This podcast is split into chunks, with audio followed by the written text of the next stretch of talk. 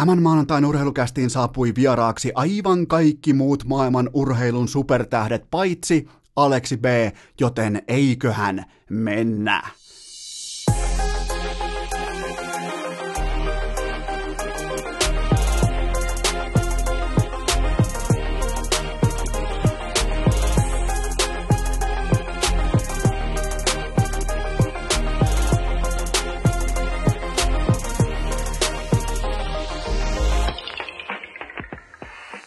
Tervetuloa jälleen mahtavan viikonlopun jälkeen urheilukästin mukaan on maanantai 13. päivä tammikuuta ja Siihen ei kehtaa ryhtyä sunnuntaisin, sä pukeudut useimmiten häpeän kaapuun, sä et kehtaa aloittaa teidän WhatsApp-ryhmässä, chattiryhmässä, yöraportointiryhmässä sitä, että no, mitenkäs se lähtikään laukalle perjantai-iltana, lauantai-iltana, kuka pääsi vippiin, kuka lähti jatkoille, kellä lähti ihan totaalisesti henkseleistä.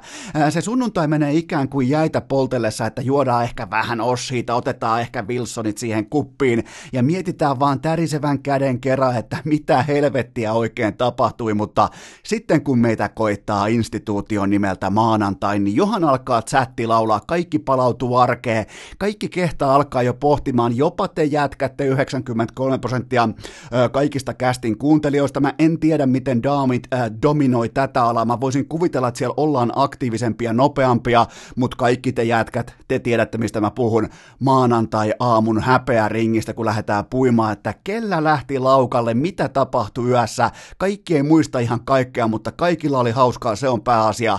Ja sitten sinne alkaa tulla, että hei, muistat sä se jutun, muistat sä toi jutun, ja alkaa hymiöt lentää ja alkaa nauru kuulua. Ja sen takia keskimäärin ihmiset käy yössä, mutta mun elämässä, mun yökerhoelämässä, bubielämässä, ylipäätään niin kuin viihdeelämässä hauskinta, jos saa jättää omat ystävät, omat tuttavat nyt niin kuin kaavion ulkopuolelle.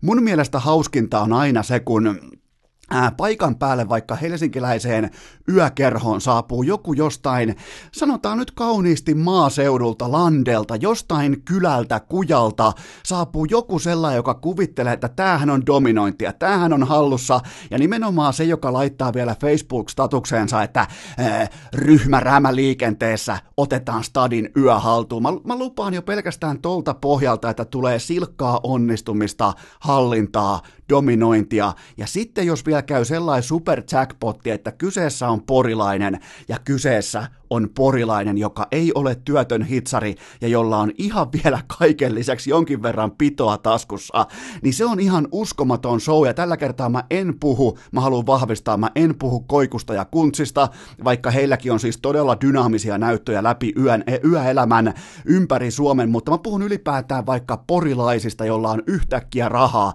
ja se ei tiedä yhtään, miten ihmisten parissa tulee käyttäytyä, niin kaikkihan tunnistaa sen tilanteen, kun ne, ketkä on ollut ennenkin vaikka yöelämässä, ne tunnistaa poken, se on sellainen niin kuin katsekontakti, meet vippionosta sisään, ette mitään numeroa, oot hiljaa, laitat leuan rintaa, ette todellakaan mitään numeroa siitä, että sä oot saanut erillispalvelua siitä, että pois lähtiessä sä olet se herrasmies, joka hyvin näkymättömästi laittaa sen parikymppisen, joskus jopa niin kuin jos on joku erikoisilta viisikymppisen sinne käteen, kiittää illasta, poistuu taksiin, pitää turpansa kiinni siitä niin kuin, koko vaihdantataloudesta, mutta herra Jumala, kun se porilainen saapuu sinne ja silloin taskussa vaikka 370 euroa, niin se ensin hyvä, ettei laminoi se 50 euron setelin omaan otsaansa, kun se kävelee tuhannen kännissä 19 ison karhun jälkeen sieltä yökerhon tiloista. Nehän ei muuten, porilaiset, vaikka niillä on rahaa ää, tässä tapauksessa, niin nehän ei todellakaan tilaa mitään belvedereä tai harmaata hanhea tai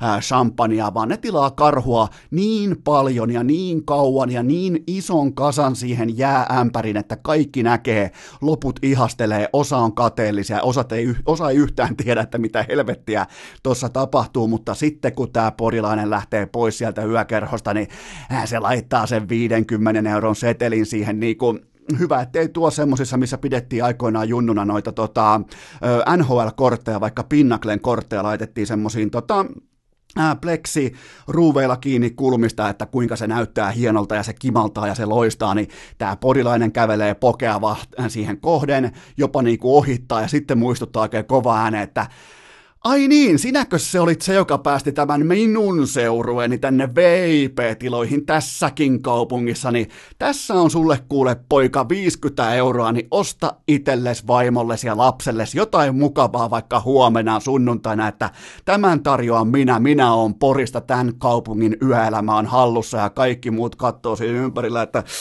ei vittu vittu, nyt se, nyt se teki sen, mutta se on kuin bassosoolo, sä et pääse sitä karkuun, porilainen tekee sen aina ja päästään tätä aasinsiltaa, tätä baari jonoa pitkin päästään ensimmäiseen aiheeseen, joka on se, että kun porilaiselle jääkiekkoagentille antaa rahaa, antaa kapitaalia, niin sitten ei muuta kuin lottopallot koriin vaan ja pyörimään se laite, se pien pesukoneen näköinen ö, lottomasina, että mikä vastaus sieltä voisi tulla mihinkin kysymykseen. Ja nyt on tietenkin kyseessä urheilulehden jättimäinen raportti siitä, että suomalaisten NHL-tähtien tällainen niin luksuslomailuaika Suomen armeijassa puolustusvoimissa, se on nyt virallisesti historiaa, se on ohi, ja tästä eteenpäin alkaa kova laki, ja sittenhän siellä keksittiin, että hei, eikö toi tota, Haulan Eerikki, eikö toi ole Porista, ja hei, eikö sen Fajalla ole pelaaja-agenttifirma, että pitäisiköhän sinne pirauttaa, että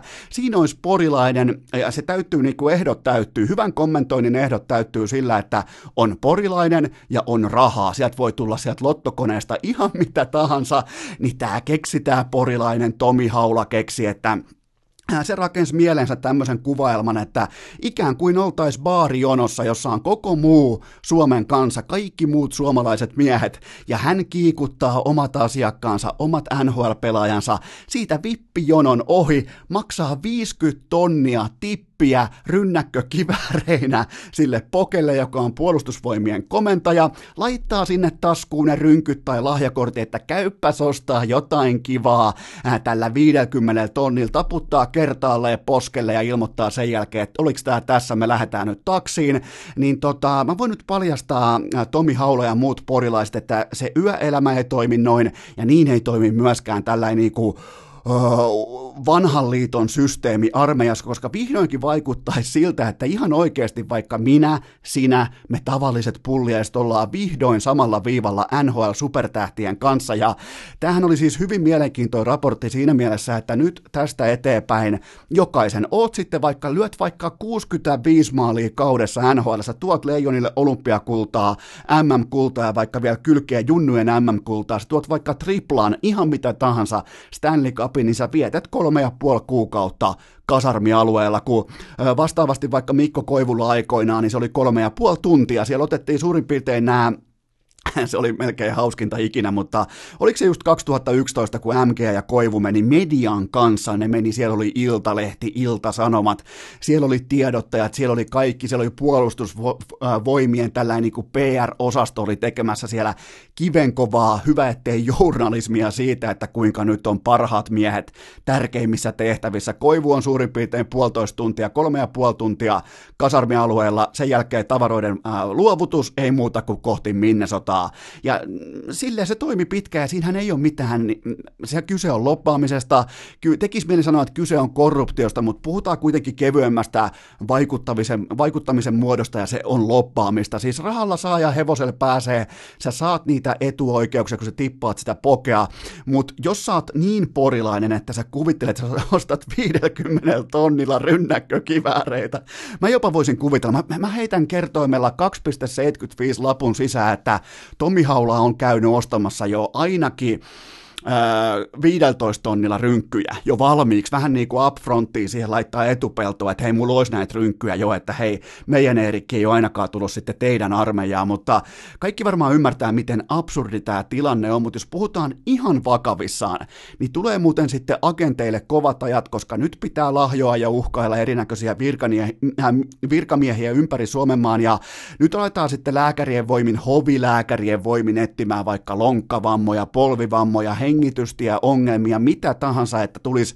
B tai C tai D tai jopa G paperit sieltä jo, jollain ihmeen kaupalla, koska tälläkin hetkellä saattaa tulla shokkina, mutta Suomessa on kosolti semmosia jääkiekkoilijoita, jotka pystyy painaa semmoisen 80 peliä kauteen, pystyy starttaamaan vaikka veskarina tuommoisen 55 matsia kauteen, joka on siis lonkille polville ihan älytön duuni. Jääkiekko maalivahdi, niin kuin hyvin tiedetään perhostorjuja, mutta ne ei pysty menee armeijaa, koska niillä on krooninen lonkkavika, niillä on vaikka krooninen polvivika, niillä on vaikka jotain ylikääntyvyyttä, taittuvuutta lonkissa, polvissa, ja sitten nämä lääkärit lyö leimaa vaan papereihin ja agentit toimittaa, että hei kattokaa, että miten kävikin näin hassusti, että just tämä meidän asiakas onkin käytännössä rampa, että tulisikohan sieltä jopa rauhanajan vapautus, ja kyllähän sieltä tuli, ja näitä on kuulkaa vaikka kuinka saatanan paljon, mutta, mutta tota, kuvitellaan vielä nopeasti. Kuvitellaan, että mä olen NHL-pelaaja.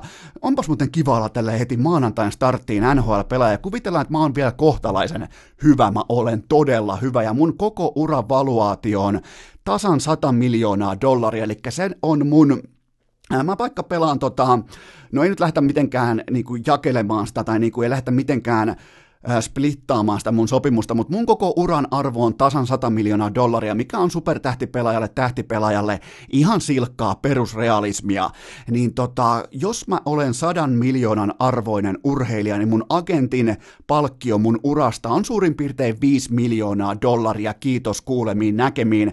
Jos mä maksan jollekin 5 miljoonaa dollaria siitä, että se pyörittää mun lakipuolta, mun sopimusasioita, mun talouspuolta, niin kyllä mä nyt jumalauta vaan vaadin siltä sillä viidellä miljoonalla, mä vaadin siltä yksin omaa ja selkeästi sitä, että mä en muuten sit lähde pyörimään mihinkään helvetin sulkeus, sulkeisharjoituksiin, mä en lähde mihinkään puolijoukkueteltaa yö kahdesta yö kolmeen kipinävuoroon, kun mun pitää valmistautua mun seuraavaan kauteen ja siihen, että mä teen sen 40 kaappia, 50 kaappia seuraavaan sesonkiin. Mä hoidan, mä totean sille mun agentille, että okei, kohta vaihtuu äijä, jos et sä täällä viidellä miljoonalla saa semmoista paperia aikaa, joka vapauttaa mut koko tosta lasten leikistä, pelleilystä ja vielä Tomi Haulan sanoin nallipyssyllä ammunnasta, niin ö, se on siis se operointitapa. Ja nythän vaan panokset kovenee molemmin puolin pöytää, että sieltä on se tiukka yhdenvertaisuusperiaate, se ukaasi pöydässä, että kolme ja puoli kuukautta vähintään, mutta tota, ö, mä heitän nyt ennustajan hatun päähäni. Ja mä povaan teille, mä, me, mä en uskalla luvata teille, mutta mä povaan teille, että löytyy näiden, niin kuin ne vyöryttää nämä lakimiesten armeijat, kun puhutaan siis kymmenien ja satojen miljoonien bisneksestä, sieltä löytyy joku porsaanreikä, joka pitää jatkossakin huolen siitä, että yksikään supertähtiluokan NHL-pelaaja ei me viittä kilometriä lähemmäksi kasarmialuetta, mutta tämä oli kyllä kaikkien aikojen paras tämä Tomi Haula, että no vitun köyhät tehdä sellainen järjestely, kun meillä on sitä pitoa, että me tuodaan tota 50 kilo teille rynkkyä, te ootte hiljaa, leikkikää nallipyssyillä, me maksetaan, osta itsellesi jotain kivaa. Mulla on muuten vastatarjous, mä olen nyt tota, Suomen puolustusvoimien neuvotteleva virkamies. Mulla on vastatarjous Tomi Haulalle jo pelkästään tästä niinku äh, erittäin standardi porilaisesta avauksesta. Mä lyön vielä kolmanteen bettiin kylkeen ja mä ehdotan, että älkää ostako rynkkyjä, vaan Erik Haula tarjoaa äh, tota, loputtoman karhupiikin kaikille varusmiehille vuoden 2020 ajaksi, että aina kun on iltavapaat, niin aina on semmoisessa jättimäisessä porilaisessa, kenties ehkä jopa ässien logolla, ei kun ei saa, so, ei saa sotkea, sori vaan ei saa sotkea alkoholia, eikä varsinkaan politiikkaa, mutta ei alkoholia ja huipurheilua, niin tota, ei ole ässien logoa siinä, mutta miettikää, on sellainen karhun jumalaton kylmä kaappi, kun alkaa iltavapaat, kun alkaa vaikka tota, VP, alkaa vaikka UK, alkaa mitä tahansa, sä voit kävellä sen kaapin läpi, läpi ja Erik Haulan piikkiin voit ottaa sieltä niin paljon kuin sun siihen tota, varusterinkkaan mahtuu. Sä voit ottaa rinkallisen kaljaa mukaan, kun sä lähdet tota, palvelusvapaalle. Sä voit tehdä mitä lystäät ja sen tarjoaa Erik Haula ja sen tarjoaa ennen kaikkea Tomi Haula, joka ei ymmärtänyt siinä, kun hän pääsi kerrankin stadissa yöhön, ei ymmärtänyt pitää turpaansa kiinni, sillä, sillä sekunnilla kun olisi pitänyt mennä sellaisen niin kuin aika standardin mukaisen käytöskoodin omaisesti ohi tästä tota portsarista, niin oli pakko antaa vielä. Ja ainakin puhua, ei ollut pakko antaa sitä vielä, mutta oli ainakin pakko tehdä kaikille mediassa selväksi, siinä baarionossa selväksi, että mulla on muuten se 50 tonnia, mulla muuten on sitten 50 tonnin rynkkyä tossa, että tota, mitä sä ajattelitte köyhät tehdä, mitä teillä on puuroa, mitäs puuroa teillä on tänään lautas, että me tehdään Porissa näin, joten Pori on puhunut, mä oon puhunut, ja loppu yhteen tulema on se, että öö, mä en yllättyisi sekuntiakaan, jos mikään, oikeasti mikään ei tule muuttumaan. Maanantain urheilukääst! Raskas kuin Jypin nelosketju vuonna 2012! Nyt sitten rikkaat porilaiset ja aivan kaikki te muutkin äärimmäisen tarkkana, koska tämä on kaupallinen tiedote ja tämän tarjoaa mun hyvä ystävä Wilson Cafe, koska jos sä kuulut siihen kategoriaan, joka kuuntelee urheilukästin heti etupeltoon maanantaina, jopa yöllä, jopa oot tulossa sieltä yökerhosta ja et ole rikas porilainen, ää, tippaat asiallisesti pokea, ettei siitä mitään numeroa, lähet siitä syystä ylipäätään yöstä pois, että pääset välittömästi tuoreena etupellosta mukaan urheilu podcastin maanantai-jaksoon, tai sitten kuulut siihen jättimäiseen massaan, joka kuuntelee heti maanantai-aamusta, miten päin tahansa, niin just nyt kun sä kuulet tämän lauseen, Wilson Cafeen Instagramissa on jäätävä kilpailu menossa, koska Tällä kertaa ei jaeta vain fantastisia, uskomattoman kauniita ja maittavia kahvijunia, vaan nyt jaetaan myös teepaitoja, eikä mitään rihkamaa, vaan parasta mahdollista laatua, vastuullisinta mahdollista materiaalia ja todella komea. Mä just sain mun oman paidan tuolta, ne lähetti mulle, niin ää, täytyy todeta, se tuli siis totta kai lahtelaisilta altavastaajilta, niin täytyy melkein todeta, että nyt kun tuli toi yökerho-aihe tohon, niin toi sopii melkein yöhön. Mä kaikki kundit, ottakaa korvan taakse, kun tolla lähtee yöhö, niin voi niinku osumaliuskaan tulla merkintöjä suutelo hengessä jopa niinku yöelämässäkin, eikä sitten ainoastaan yksin kotona vedonlyöntikupongin kanssa, joten tota, Ää, erittäin hyvännäköisiä paitoja, ja ne on kaikki tänään maanantaina Wilson Cafeen Instagramissa, joten menkää ottamaan haltuun, menkää vaikka välittömästi, sulla on kännykkä siinä, mene Instagramiin ja kirjoita sana Wilson, ja sä huomaat, että tahansa tarjoaa sulle Wilson Cafe nimistä tiliä, ota seurantaan ja mene osallistumaan siihen kilpailuun, koska siellä on kahviunaa, ää, siellä on joka lähtö, sun pitää kertoa vaan sun suosikki paahtoaste. Tällä hetkellä mun suosikki, mulla on ollut kovaa vääntöä kolmosen ja nelosen väliltä, tällä hetkellä mun suosikki paahtoaste on. Se on vähän ehkä upsettina, se on tällä hetkellä nelonen, joten ota seurantaa Wilson Cafeen Instagram Wilson Coffee kirjoitetaan C-O-F-F-E-E. Ota seurantaan Wilson Cafe. Instagramissa mene osallistumaan kilpailuun, kerro mitä paahtoa. Ja ylipäätään kun meet kauppaan, niin osta Wilson ja ota mukaan ulkojäälle. Ennen kaikkea teille kaikille muuten tässä kohdin, jotka lähetitte viikonloppuna. Ympäri Suomen oli loistava, maan, ei, korjaan oli loistava ö, lauantai-aamu, mitä tulee ulkojääkeleihin. Niin varsinkin tekellä oli Wilsonit mukana ja joitte kuksasta ette siis Olli Kuoksasta, vaan Kuksasta joitte teidän ulkojää Wilsonit, niin teille loputon hatun nosto, mutta te kaikki muut, menkää Wilson Cafeen IG-tilille ja osallistukaa kilpailuun. Urheilukääst! Jotain tiedetään! Loput arvataan!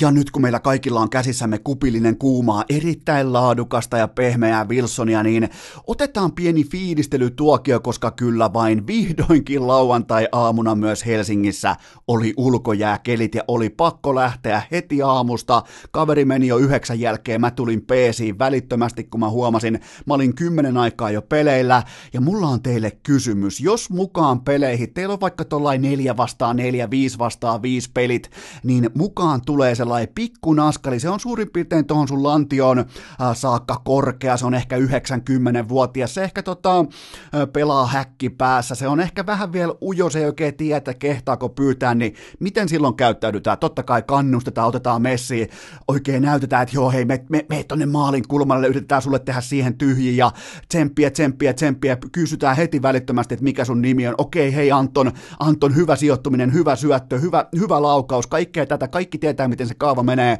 mutta tota, Tämä ei toimi ammattilaisurheilussa, tämä ei valitettavasti toimi tämä sama kaava ammattilaisurheilussa, kun sinne kentälle saapuu joki, joka sanotaan että vaikka niinku te kaikki muut olette aikuisia ihmisiä, te olette, te varsinkin vähän väistelette sitä, että te ette tykkää ihan hirveästi sillä hetkellä luistella vaikka takaperin täysiä, koska ettei se pikkunassikka vaan osu sun haitarin taakse, ettei tule pahaa jälkeä. Te vähän ehkä aristelette, mutta jos tälle pikkunaskalle tulee vaikka joku kiekollinen virhe tai se menettää, niin eihän nyt kukaan ikinä Herran Jumala ala vaikka sanomaan, että hei ensi kerralla nopeampi syöttö, vaan kaikki kannustaa, että hei hyvä meininki, hyvä syöttö, hyvää peliä, loistavaa, loistavaa, loistavaa, tota enemmän me maalille syötetään sulle, ja tavoitteenahan kaikilla on se, että jos sinne tulee pikkukaveri mukaan, niin aina sille pedataan vaikka porukalla ja väkisin. Ja vaikka vastustajajoukkueen mukaan siihen kaavioon, mutta ainakin yksi tai kaksi maalia pedataan. Ja mä haluan, että kannatte tämän herrasmies-säännön myös teidän omissa pihapeleissä, että jos sinne tulee pikkukaveri mukaan,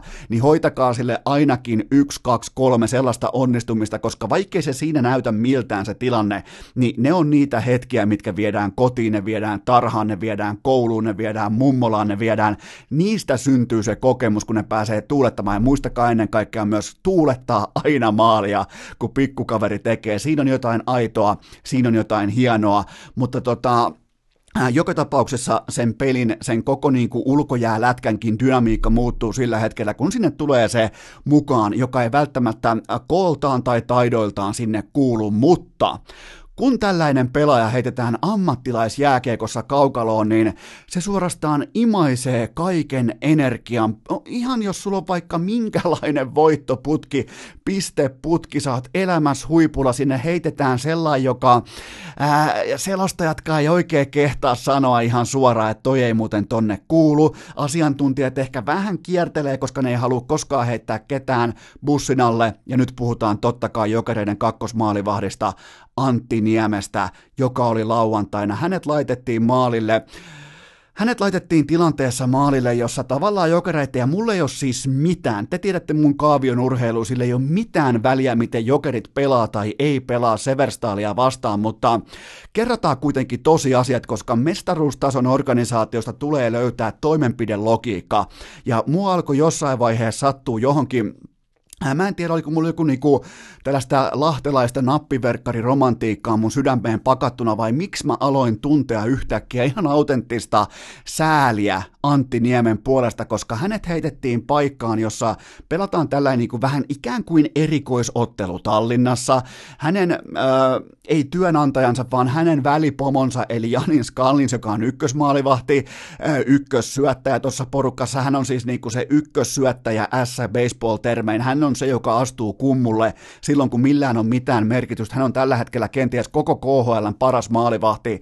Niin kaikki varmaan ymmärsivät sen tilanteen lauantai äh, kello kolme alkaen, että tämä ei muuten voi päättyä hyvin. Mä löin välittömästi mun liuskolle, mä myönnän teille, mä löin Severstal yli puolitoista maalia, yli kaksi ja puoli maalia, yli kolme ja puoli maalia, niin paljon kuin niitä vaan tarjottiin niitä kohteita, koska mä aistin, että nyt Antti Niemi ymmärtää, että hän ei ole minkään arvoinen tuolle porukalle. Hänet heitetään, hyvä ettei koko muu joukkue ole, kaiken olisi kruunannut vielä se, että koko muu porukka olisi ollut ryyppäämässä pitkin viroa sen edeltävän illan, ja sitten todetaan Niemelle, että hei, sulla on muuten tämä lauantai-peli, että Kalnin se ei voi vetää tähän kohtaan back to back to back to back to back to back to back to backkejä, joten tota, Sä meet maali ja kaikki varmaan ymmärsivät, että ensimmäinen veto ja kihaus, toinen veto ja kihaus, ei silmiäkään kiinni. Ja Antti Niemi on just tasan tällä hetkellä noin hyvä maalivahti. Me ei nyt mennä enää sinne, kun mä kerroin teille silloin keväällä, kun tämä sopimus tuli julki. Mä kerroin teille yksi kantaa välittömästi, että tämä homma tulee menee siten, että jos maalivahti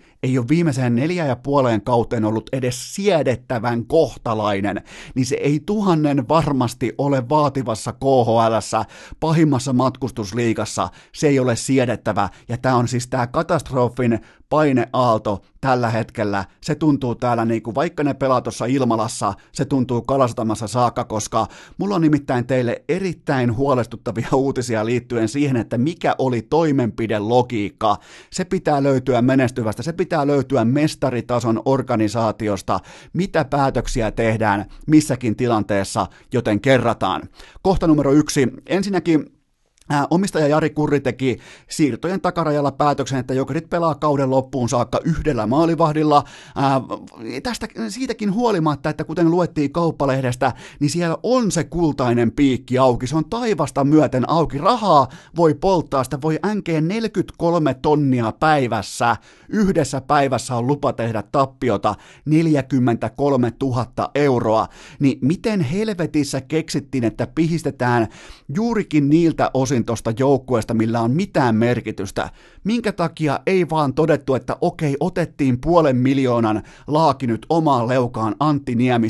Miksi ei sitä kirjata vaan jonkinnäköiseen alaskirjaukseen tai vähennyksiin tai kulueräksi tai mitä tahansa poistoihin ja unohdetaan koko Niemi. Laitetaan Niemi kotiin tuolta. Ei silloin mitään asiaa tällä hetkellä olla ammattilais. Jää, eikä tämä johdu siitä, että Niemi ylen katsoisi jokereita tai Niemi olisi vähän olisi heikosti motivoitunut. Niemi ei ota jääkiekkoa kiinni. Ymmärtäkää nyt Herran Jumala, että Antti Niemi 2020 ei ota jääkiekkoa kiinni. Mikä vittu siinä on niin hankalaa ymmärtää yhtäkkiä, jos ei tehnyt sitä neljä ja puoleen vuoteen, minkä takia se nyt ottaisi. Mutta joka tapauksessa siihen ei reagoitu katastrofaalinen virhe. Ja sitten nyt tultiin tähän hetkeen, tähän tilanteeseen, valmennus ihan asiallisesti, jopa vähän kuumeisesti, ehkä orastain jopa paniikkinappi pohjassa, etsi huippuarvokkaalle koko joukkueen kiistattomalle MVPlle, Janis Kallinsille, sille etsittiin lepoa. Ja sitten kohta numero kolme, tämä lepovuoro löytyy kuin löytyykin lauantaina, koska vastassa oli vain Severstal. Ja sitten kohta neljä, Antti Niemi, hän ei saanut edes virolaisjäähallin ovea kiinni ja sitten kohta viisi. Ja nyt tullaan siihen niin kuin toimenpidelogiikan jatkumoiden maailmaan. Mitä helvettiä jokereiden valmennus teki? Onko se joukkue todella, onko se organisaatio todella noin pahassa sisäisessä ristiriidassa, että valmennus lyö pöytään noin kovan statementin, että se heittää koko porukan, koko joukkueen, koko organisaation merkittävimmän yksittäisen työntekijän kylmänä, kylmällä kropalla, kylmällä elimistöllä, toipumistilassa pitkästä ottelurumbasta. Hänet heitetään kesken ottelun maaliin, matsissa, jolla ei ole koiran vitun merkitystä yhtään kenellekään. Jos jokerit hävii sen vaikka 11-2, sille ei ole mitään väliä isossa kuvassa yhtään kenellekään, ja mä olin järkyttynyt, että heitetään se pelaaja, to, miettikää nyt tällä tilanne, että Kallins tulee maalille, silloin kroppa, se, se, ylipäätään kun mieli on jo lepovuorossa, oot sitten kenttäpelaaja, maalivahti, mikä tahansa, olkoon laji sitten Kuvitelkaa vaikka silloin, kun Tom Brady oli ihan keskeisimmässä primissaan, kun se oli koko Patriotsin ehdoton MVP, koko liigan MVP, koko jenkkifutis maailman huippu ja päätettiin, että hän huilaa viikolla numero 17. Miettikää, kun se matsi lähtee menee päin persettä New England on tappilla, sillä matsille ei ole mitään väliä. Se ei vaikuta division sijoitukseen, se ei vaikuta playoff-implikaatioihin, ei mihinkään. Miettikää, kun coach Belichick olisi päättänyt puoliajalla, me muuten jatketaan Bradyllä. Me, me heitetään meidän kakkosukko nyt sivuun ja me jatketaan tämä ottelu sittenkin suunnitelman vastaisesti Bradyllä loppuun saakka. Brady tulee kentälle ja loukkaantuu, kausi on ohi. Voitteko te kuvitella yhtään, että minkä kokoluokan riskin, tämä ei ole mitään jeesustelua, minkä kokoluokan riskin jokerit otti lauantaina suurin piirtein kello 16.45. Siis se oli ihan jäätävän kokonen se riski, kun päätettiin ihan kirkkain silmiä. Tällä hetkellä Lauri Marjamäki on niin kuin muuten tekee koko ajan jatkuvasti fiksuja päätöksiä, näyttää todella fressiltä, silmäpussit on kadonnut, koko ajan tuntuu olevan paremmin ja paremmin, ehkä vähän kirkkaimmalla jalalla ytimessä. Miten voi tehdä noin vastuuttoman päätöksen, koska tavoitteena jos on mestaruus, sä et voi lähteä silloin jotain vitun Severstalia vastaan heittämään kylmää MVPtä askiin, koska siltä nyt vaan sattuu tuntumaan tuntumaan, ja jos se tuli jollekin yllätyksenä, että Antti Niemi ei ota kiekkoa kiinni, niin se ei ole silloin Niemen vika, se ei ole mun vika, vaan se on sun ihan ikioma vika, jos sä et ymmärrä lukea jatkumoita, jotka lukee jokaisen jääkiekko-fanin otsassa. Joten tota, Ää, tässä tullaan nyt taas sitten tähän legendaariseen johtajuusdilemmaan ja siihen, että kun maalaistalon isäntä on hajamielinen, niin ei ne talon pojatkaan, ei nekään välttämättä muista lypsykalenteria, ne ei välttämättä muista, että milloin pitää ää, keritä lammas, ne ei välttämättä muista, milloin piti viedä vuohi vaikka laitumelle. Siellä tulee virheet, siellä tulee unohduksia, koska tämä omistaja, tämä maalaistalon isäntä, Jari Kurri, ei tällä hetkellä miltään osin, on kyseessä vaikka siirtojen takaraja, on kyseessä sitten mikä tahansa johtajuuteen liittyvä dilemma, hän vetää kaikki just nyt alta riman, ja sen takia mä olen jälleen kerran, mulla on pitkään tuntunut jo pelillisesti siltä, että mä kehtaan sanoa, että jokerit on samassa kategoriassa ainakin sen tuntumassa ZSK ja jättiläisten kanssa. Voidaan sivulauseen sivulauseessa uskottavasti puhua mestaruuskaliberin materiaalista ja sitten heitetään kylmä, mä en ikinä nähnyt, mä en, mun piti oikein pohtia, että onko mä ikinä nähnyt, että tässä tilanteessa kuukausplayereiden alkuun suurin piirtein heitetään kylmä MVP sovitun lepopäivän aikana, kun kaikki valmistautuminen on päälaella sun fokus on levossa, sä oot tehnyt kenties jopa kaiken lisäksi vielä palauttavan treenin ennen matsia, sulla on kaikki fokus siitä, että jos sä oot Janis Kallins, sulla ei ole minkäännäköistä huoltakaan siitä, että sä menet tällä iltapäivänä maalille ja hänet heitetään Herran Jumala kesken täysin mitättömän matsin, millä ei ole kellekään mitään merkitystä. Hänet heitettiin maalille, mutta tällä hetkellä Tällaisia päätöksiä tekee, on sitten ihan mikä tahansa bisnesorganisaatio, on mikä tahansa urheiluorganisaatio. Näitä, näitä päätöksiä syntyy silloin, kun se on ylhäältä käsin heikosti johdettu ja omistaja Jari Kurri on tällä hetkellä jokereiden ainoa heikko lenkki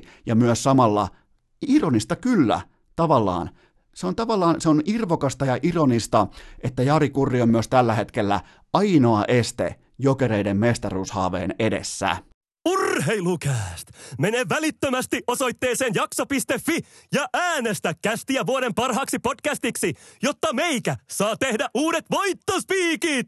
Hypätäänpä jokereista välittömästi suorastaan autenttisen tuottavuusloikan voimin myynnin maailma. Ja tämä ei käsittele jokereita, mutta se on pakko todeta vielä erikseen, että jos sulla on vuoden startti, jos sulla on vuosikymmenen startti, jos sulla on just sellainen tilanne, että kaikki joululahjat on jaettu, niin miten kummassa ihmeessä ja helvetissä areenalla voi olla SKA-ottelussa perjantai-ilta vuoden startti, kaikki hyvin supertähtiä, kaukalo täynnä, kotijoukkue voittaa, miten siellä voi olla 19 tyhjää, valot pimeänä olevaa aitiota, ja miten siellä voi olla SKAta vastaan, joka on kuitenkin se kruunun jalokivi suomalaisille, niin kuin jos mietitään, että ketä vastaan, ketä vastaan sä menisit katsomaan, jos mikä tahansa suomalainen porukka pelaa, niin se vastaus useimmiten Euroopan mittakaavassa se on SKA, niin miten se koko yläkatsomon toinen pääty oli kokonaan tyhjä, ja miten siellä oli 19 aitiota tyhjillä. Mä en tiedä, kun puhutaan myynnistä, jokereiden myynti sakkaa, jokereilla pitäisi olla jonkinnäköinen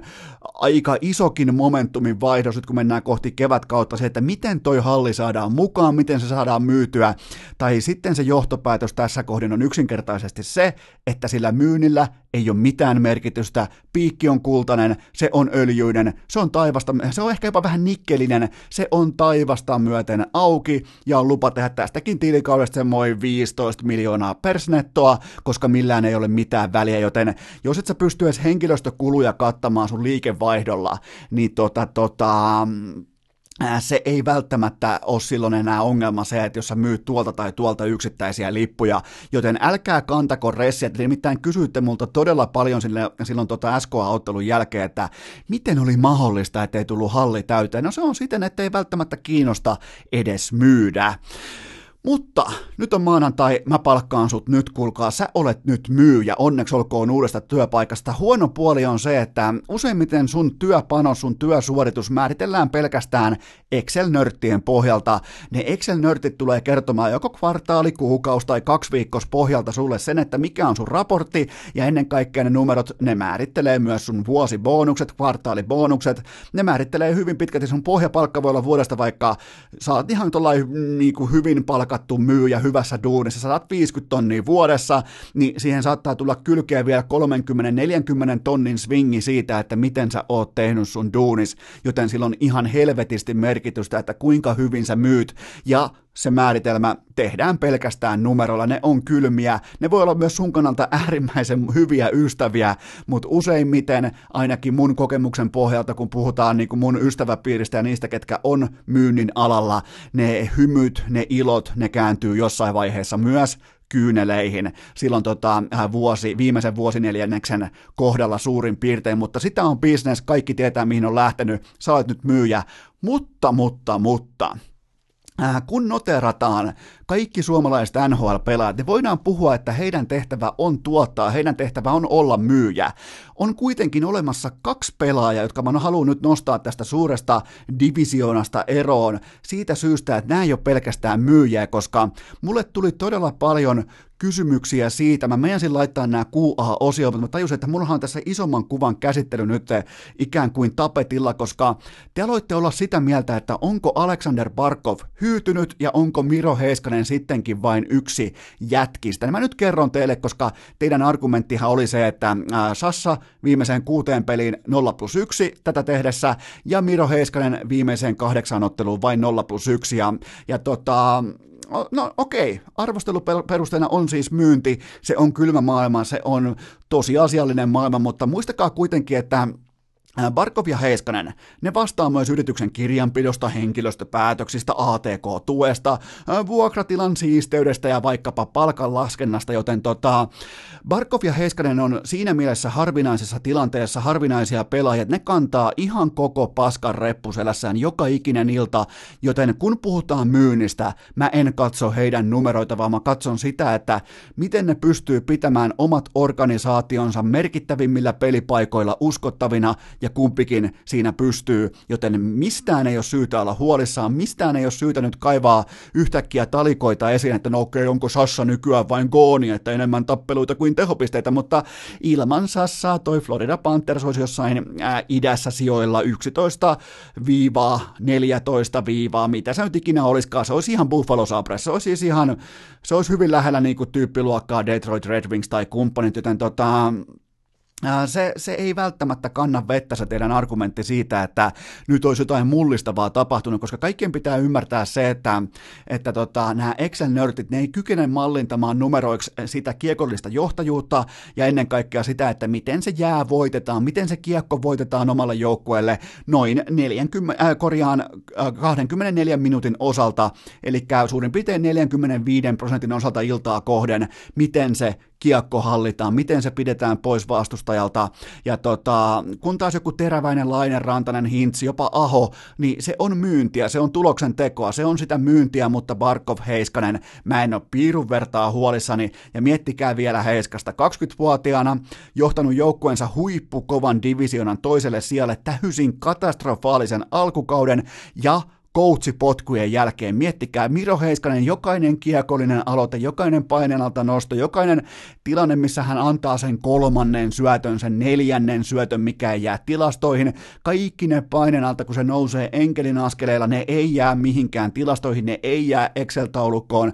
Ne on se, mihin toi muurataan toi. Jos sä, sä voit tulla argumentoimaan, että onko tehokkuusaste tällä hetkellä riittävä, jos puhutaan vaikka tulevaisuuden Norrisvoittaja, mutta mä tuun teille takaamaan, että jos suoritustaso on toi, että sä kannat koko saatanan orkesterin läpi harmaan ajan sillä, kun siellä, siellä hävitään kaikki pelit ja siellä lentää tota, ton, ton, ton, siis kyseessä oli alkoholin väärinkäyttötapauksen ja jatkuvan ilmeisesti alkoholin väärinkäytön takia lentää päävalmentaja ulos, niin silti sä pystyt 20-vuotiaana pelaajana koostamaan ja niputtamaan sen joukkueen ympärilles, vastaamaan sen tärkeimmästä kiekollisesta tuotannosta, se ei jää tilastoihin, ja ennen kaikkea sä pystyt rauhoittamaan tuon organisaation, joka olisi voinut lähteä mihin tahansa ilman suuntaan, se olisi voinut hajota, hajota palasiksi, se olisi voinut kokea sisäistä traumaa, sisäistä kriisiä, mitä tahansa, niin se on Miro Heiskanen, joka siihen heitti siihen alkavan tulipalon päälle, heitti siihen sellaisen oikein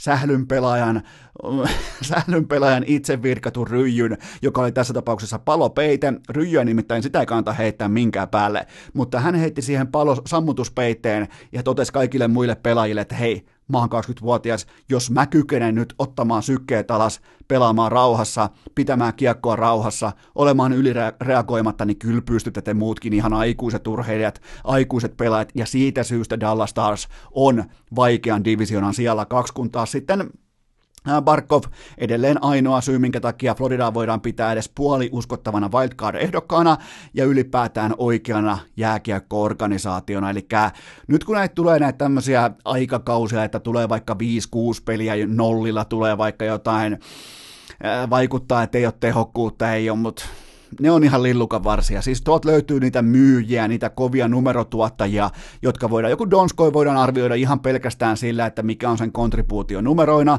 Rantanen edelleen sama juttu, vaikka hänessä virtaa MVP-veri, niin hänellä on kuitenkin vielä toistaiseksi, mennään ihan puhtaasti numeroiden pohjalta, Laine, ihan priima esimerkki siitä, että sä oot numerottajat mitään, kun taas sit kaksi nää Jeppeä, Barkov, Heiskanen, aivan täysin omassa luokassaan.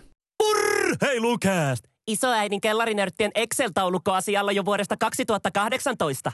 Seuraavaksi käydäänkin sitten käsiksi ja sanoiksi kysymysten ja vastausten hyvinkin kyseenalaiseen maailmaan tämän viikon osalta, eli maanantain QA-osio kolkuttaa oven, mutta ennen sitä mulla on teille huippunopea kaupallinen tiedote ja sen tarjoaa Joinsport, koska tämä sovellus käy tällä hetkellä kaupaksi äärimmäisen hyvin. Mene sinäkin lataamaan ja mikä siinä on parasta, se ei maksa mitään. Ota testiin, laita sovelluskaupan hakukenttään, maksaa nolla euroa, kirjoita siihen J O-I, N ja siihen sana sport. Se tarjoaa sitä suurin piirtein siinä i-kirjaimen kohdalla, joten ota testiin, ota ja hakuja. Ylipäätään siis se, että kun sä alat miettimään nyt niitä ulkojääpelejä, missä vaikkapa aikoinaan Sassa ja Mirokin ovat taitonsa hioneet, niin onhan se nyt mukavaa, että sinne tulee tuntemattomia jeppejä mukaan, sinne tulee joka, jä, äh, joka lähtöön, sä saat kenties jopa uusia kavereita, ja aina ei tarvi lähteä sinne WhatsApp. Meilläkin on tällä hetkellä, siis mä voin myöntää, meillä on sellainen, tämä on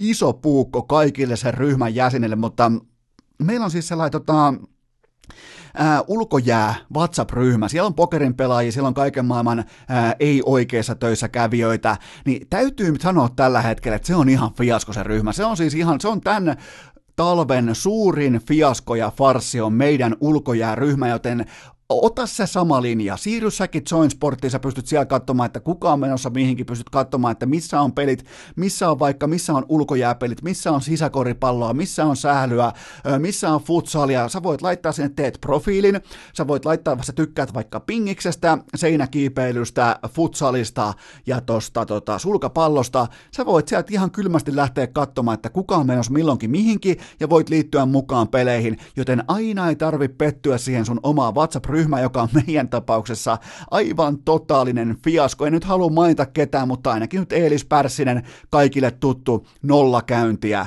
tänä vuonna ulkojäillä, joten tota, lataa Joinsport, lataa, ota, ota testi, ota ennen kaikkea testiä ja kerro sitten, lähetä heille palautetta, minkä pitäisi olla paremmin, minkä pitäisi, on ihan tuore applikaatio, Oulun jätkät jatkuvasti hioista, ne tekee jatkuvia päivityksiä, ne haluaa jatkuvasti auttaa sua, sä olet niiden asiakas, sä olet oikeassa, mitä tahansa sä haluutkin sinne, niin ota se Joinsport, käy lataamassa, tee profiili, ota testiin, tehkää vaikka kaveriporukassa testi, jos teet on vaikka viisi, äh, viisi kundia daamia, miten tahansa teet on vaikka 6, 8, miten tahansa, niin ottakaa Joinsportissa testiin, pystyttekö te sinne äh, kutsumaan vaikka kaksi ulkopuolista, saatte 5-5 pelit, miten tahansa, ottakaa testiin Join Sport, eli laitetaan vielä kerran se äh, koko nimi tavattuna J-O-I-N ja Sport. Kaikista sovelluskaupoista kaikille älypuhelimille ja toimii varmasti. Mulla toimii erittäin hyvin. Ja sitten tähän kylkeen vielä – Tähän tulee vielä toinenkin, ja se on nimittäin, mulla on nimittäin lista tässä ihan vähän auki, mutta tämä on K18-tuoteinformaatio tämän tarjoaa. Kulpet, koska tänään on maanantai, se tarkoittaa sitä, että maanantaina kello 12 alkaen alkaa Kulpetin tuplausviikko, eli joka päivä kaikki tietää kaavan, kaikki tietää systeemin, vähintään kahden kertoimella osumat talteen, ja eilen ainakin oli, mä en vielä ole nähnyt miten kävi, mä teen tätä ää, tota, tuoteinformaatiokopua, mä teen tätä ää, sunnuntain aikana, mutta sinne pääsi vain kolme pelaajaa pääsi mukaan sunnuntain vaihe seiskaan, ja yksi niistä pelaajista oli liikenteessä sille, että se voittaa pelkästään 4,3 tonnia sillä sen osumalla, jos se osuu. Mä en vielä tässä vaiheessa tiedä, että osuko, ja siihen kylkeen vielä maksimissaan kolmeen Pekkaan splitattu viiden tonnin jackpotti, joten hyvin poikkeuksellinen viikko, hyvin niin kuin, erikoinen viikko, koska se jackpotti menee vaan muutamalle pelaajalle, kenties vain yhdelle,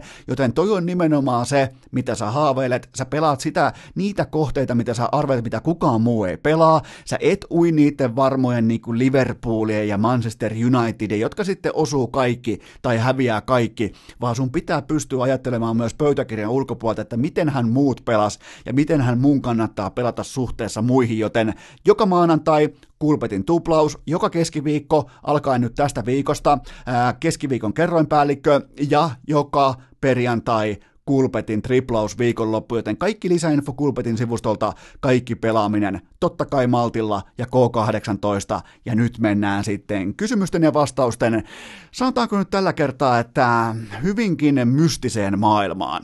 Seuraavaksi on vuorossa teidän suosikkiosionne.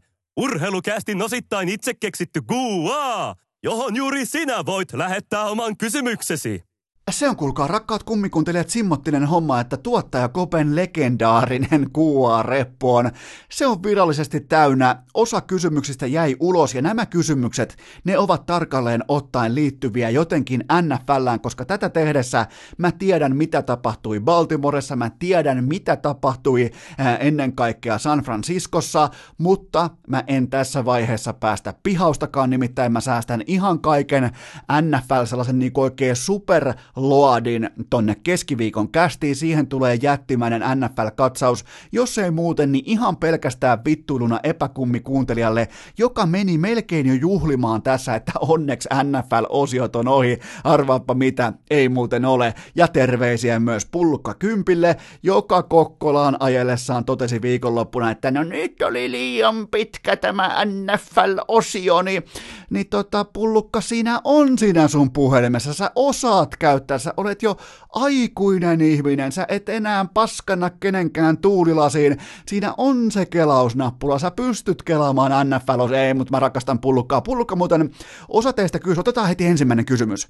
Osa teistä on kysynyt, että missä pullukka kymppi pelaa ensi kaudella, ja mä kysyn sitä häneltä, ja hän kertoi, hän, tää tulee nyt ensimmäisenä urheilukästin kummikuuntelijoille, tää on eksklusiivinen raportti suoraan pullukka kympiltä. Hän sanoi, että en tiedä, joten ensimmäisenä tämän asian raportoi urheilukästi, joten mennään ekaan viralliseen kysymykseen.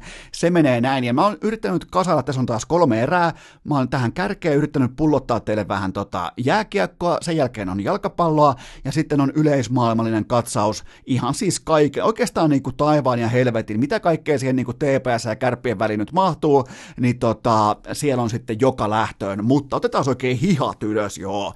Mä nyt käärin täällä mun hihoja, kun ne on täällä vaatekomerossa komeasti pitkin seiniä, niin lähdetään ensimmäisellä kysymyksellä Tiedetään, että vihaat Kouvolaa, mutta voitko nyt ystävällisesti sanoa, että KKlla on sau- sauma jopa mestaruuteen tänä keväänä?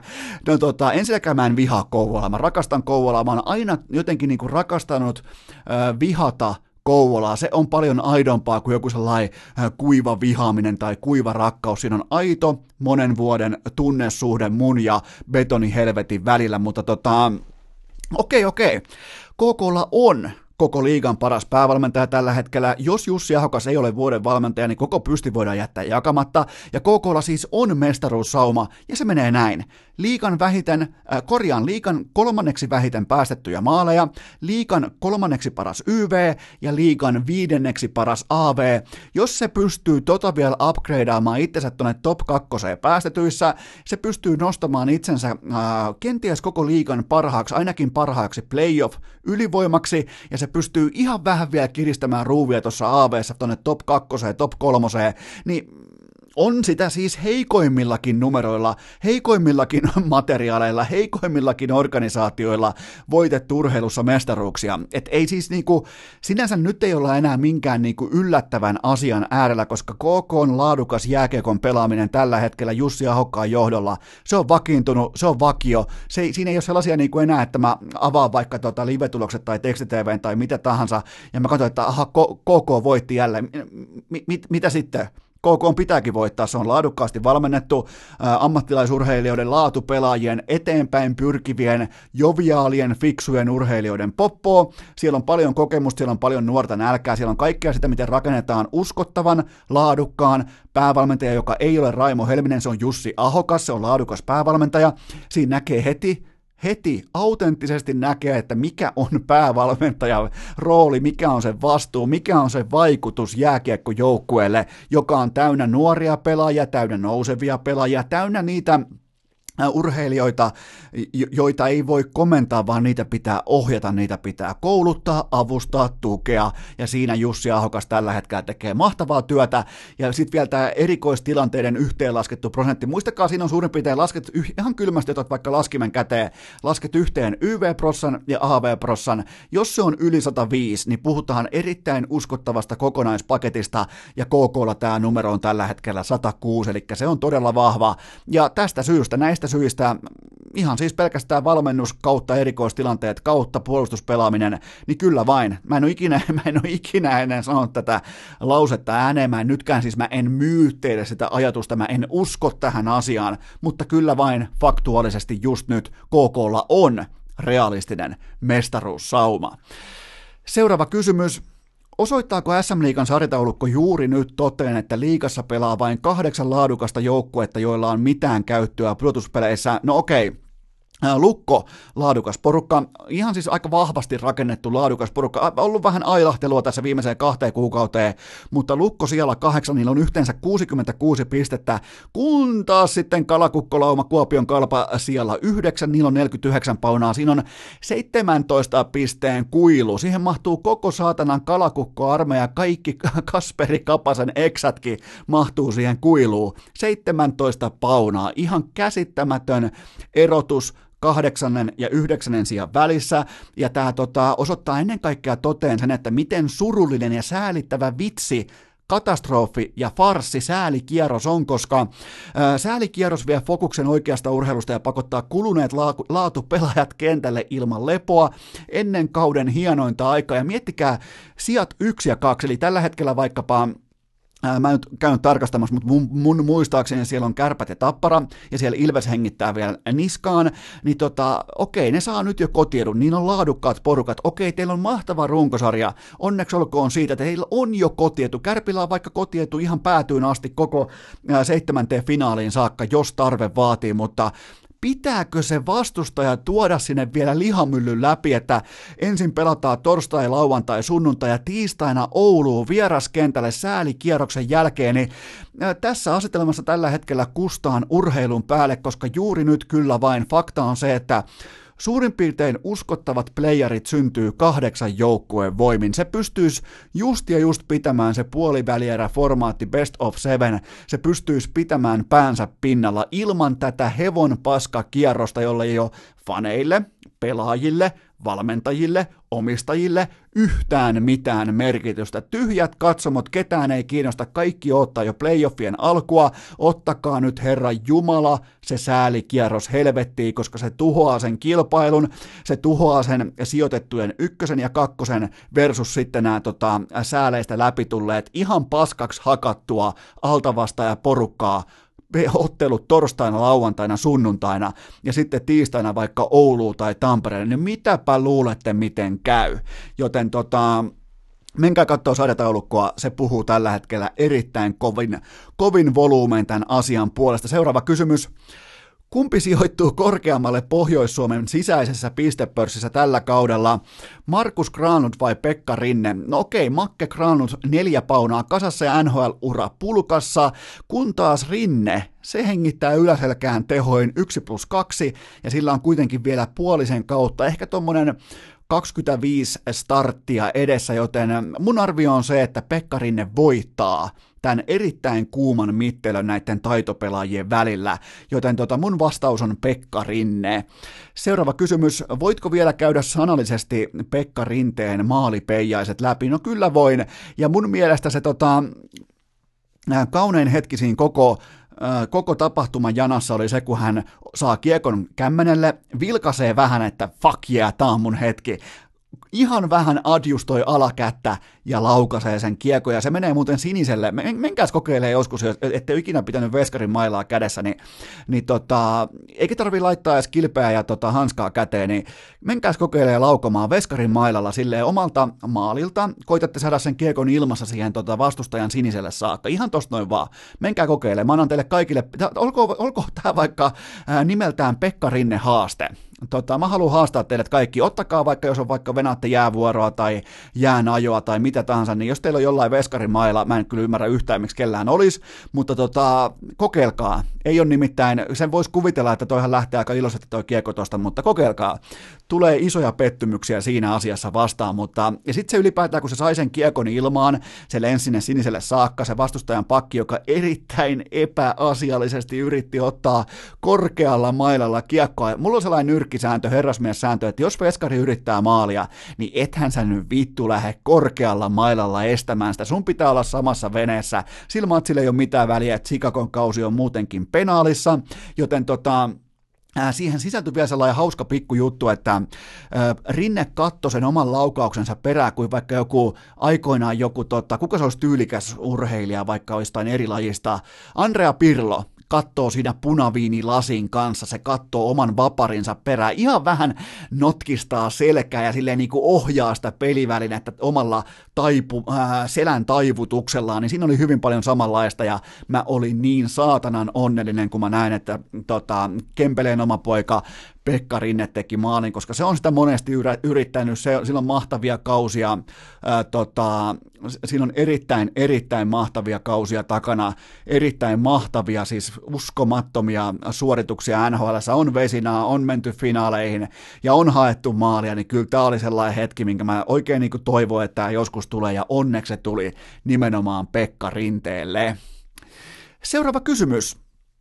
Onko Kaapo Kakko versus Jack Hughes debatti kuollut? No se ei ole kuollut, mutta se on tällä hetkellä elävänä pakastimessa. Se on vedetty, sit on vedetty sykkeet pois, se on äh, pakastettussa tilassa vielä seuraavat kymmenen kuukautta, koska ihan fakta, kylmä fakta on se, että kumpikaan näistä pojista ei ole valmis NHL-tasolle sen erittäin vaativan taitopakettinsa kanssa. Se ei saisi, kun sä olet ton tyyppinen pelaaja niin kuin nämä kaksi, niin sitä jääkiekkoa on valitettavasti olevassa vain yksi mahdollinen tapa pelata taidon kautta, nopeuden kautta, kiekollisen dominoinnin kautta ja kummallakaan yksinkertaisesti tällä hetkellä ei riitä siihen, että ne pystyy pelaamaan sitä omaa aidointa jääkiekkoa, joten tämä on nyt pakastimessa, mutta tämä kaivetaan välittömästi ensi lokakuussa esiin uudestaan. Ja onhan se nyt ihan täysin niin kuin suorastaan epäreilua vertailla näitä kahta lasta vaikkapa Viktor Ulofssonin, joka on, suuri, se on kuusi vuotta vanhempi ja pelannut aikuisia vastaan elitseerienä ja kaikki SHL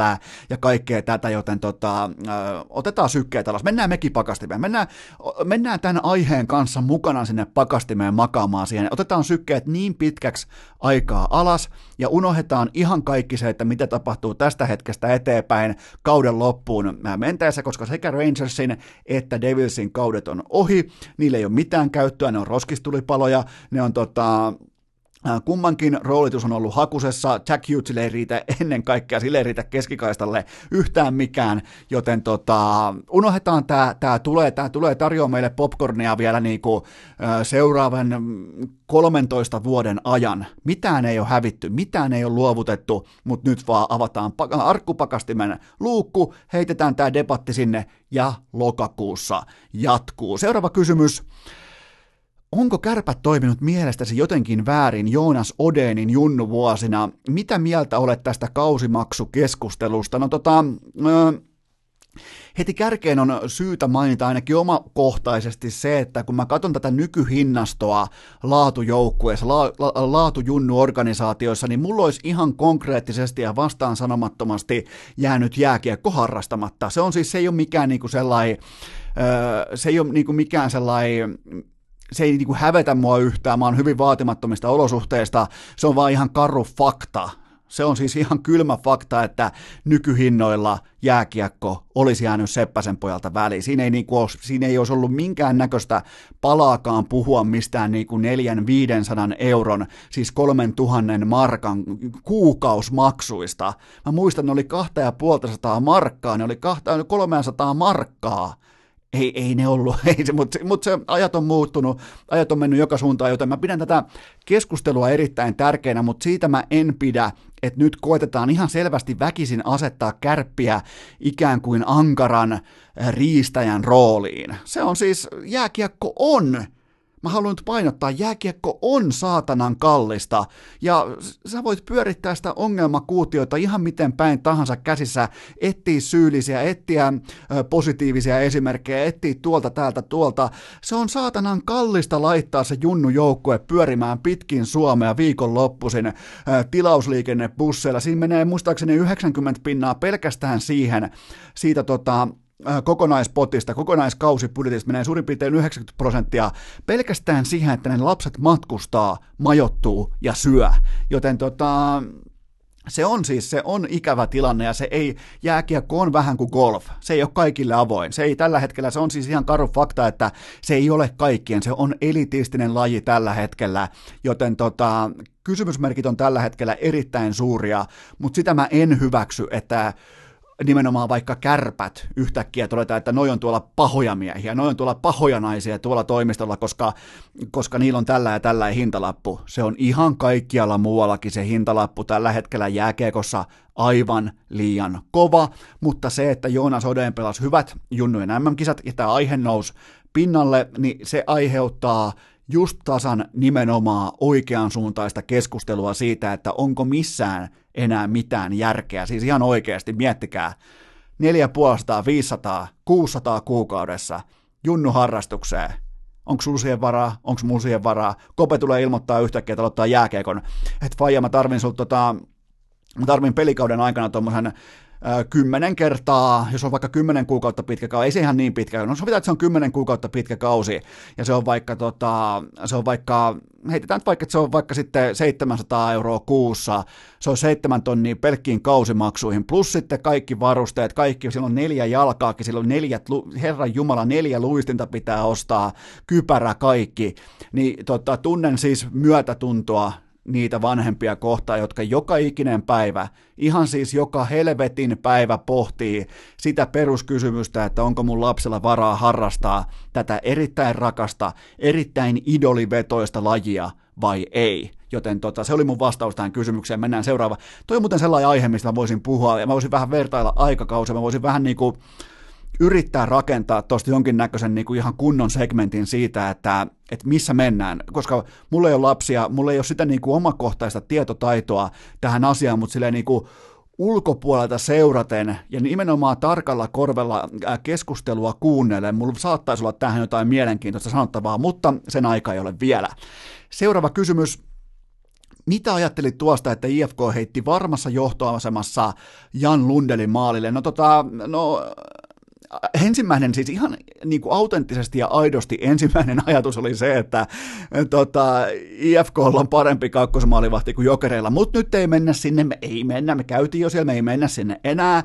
Toisinaan tulee eteen tilanteita, joissa sä et voi kunnioittaa samalla hetkellä joukkuelegendaa ja itse lajia ja vastustajaa. Jostain on pakko tinkeä, nyt tingittiin lajista ja vastustajasta, koska onhan se siis aika kylmä teko heittää 46-vuotias valmentaja, herrasmies. On se aika kylmä teko heittää tota 4-1 blowout johtoasemassa, varma voitto taskussa, niin, niin tota, toi on siis sellainen, missä tehdään hurmoksessa tehdään, hauskassa hetkessä tehdään päätöksiä, ja niiden kanssa on vain elettävä, mutta tota, nyt kun mä aloin oikein pohtimaan niin kuin omaa tällaista ajattelun käyrää, niin mä olin ehkä alkuun mä olin vähän sellainen, että ei helvetti, ne teki sen, että ne lähti tähän hypemankeliin mukaan, mutta ylipäätään kun näki kaikkien fanien taputukset, hymyt ja naurut ja kaiken sen yhteisen kollektiivisen tunnelman ja ennen kaikkea sen, että Anton Lundell meni ensimmäisenä onnettelemaan Fajansa voittomatsin jälkeen, niin, niin kyllä mun on pakko, että tällä niin paatunutkin aika kriittinen, jopa vähän väsynytkin sydän, niin kyllä se hymyili hetken verran siinä, mutta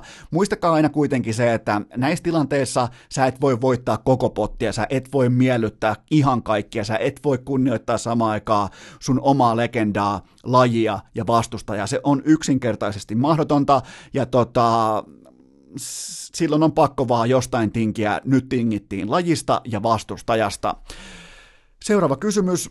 Oletko huomannut, että Ilves tekee sporttia vastaan joka kerta lemiu maalin, eli siis nostaa omista längeistä kiekon ohi vastustajan maalivahdin, ja tota, Joo, tämähän on nyt siis ihan selkeä jatkumo, että Stefan Steen on skoutattu melko täsmällisesti, että tämä sama veivi puree sekä mettän puolelta että leftiltä.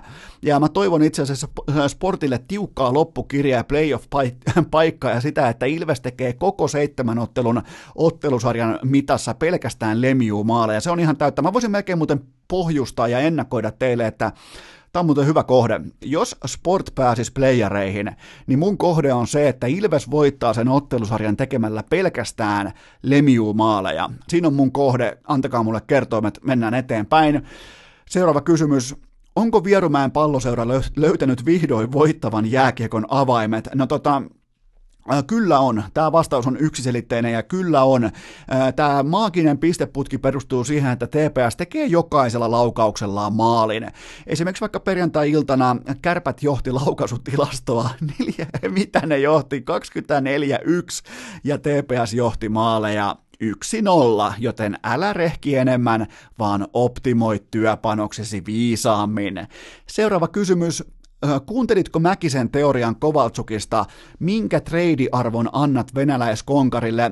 Kyllä kuuntelin, totta kai kuuntelin, olen kuunnellut kaikki Kimanttia jaksot ja täytyy sanoa, että Mäkisen tällainen niin kuin, logiikka tai Mäkisen teoria tähän Kovaltsuk-dilemmaan oli äärimmäisen lennokas, joten tota, ja jos äh, Mäkinen kuitenkin totesi, että jopa niin kuin joku Tampa Bay saattaisi heittää konditionaali ykkösroundin pikin vastapalloon Kovaltsukista, niin mä nyt laitan tähän vähän vielä lisää puita uudin, että jos joku organisaatio maksaa tosta saatanan turistista enemmän kuin neloskierroksen jämävuoron.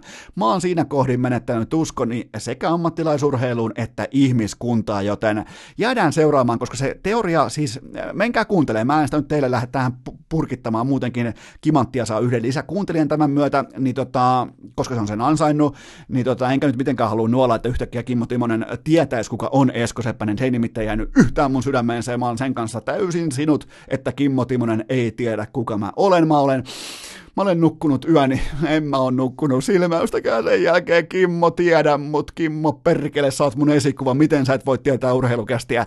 Mutta siis tota, menkää kuuntelee se teoria, se oli lennokas, mutta mä en ikinä voisi kuvitella, että kukaan, ei edes ihan kammottavassa vodka semmoisessa stolisna ja kännissä maksaisi Kovaltsukista, 40-vuotiaasta Kovaltsukista, joka oli parhaimmillaan tuommoinen 10 vuotta sitten, että joku maksaisi hänestä yli nelos kierroksen jämävuoroa. Seuraava kysymys. Onko Antti Raanasta uskottavaksi ykkösveskariksi NHL? No tota, tämä loukkaantumiskierre on jotakin todella surullista. Ana on mun kaveri, Ana on mun, mun tota, kaveri, joten mä en niin kuin, pysty edes arvioimaan mitenkään kriittisesti, koska tämä on ihan fanipoika urheilukästi muutenkin, mutta tota, tavallaan tämä loukkaantumiskierre myös määrittelee vastauksen, koska ää, tota, ykkösmaalivahdin määrittelee se karu fakta, paras kyky, paras, niin kuin, äh, paras ase ykkösveskarilla on luotettavuus ja se, että hän on aina työvuorossa läsnä. Joten tota, no, joka tapauksessa Raanta on loistava esimerkki, vaikka se on niin kuin, ura tässä hetkessä just nyt kun mennään, niin se on niin kuin, se on täynnä takaiskuja, se on täynnä vammoja, se on täynnä loukkaantumisia, siellä on käyty leikkauspöydällä, on tullut kaikkia kuntoutusjaksoja, kaikkea tätä, mutta toisaalta se on taas niin kuin motivoiva esimerkki siitä, että minkä takia pelaajat haluavat turvata pankkinsa välittömästi, kun se on mahdollista.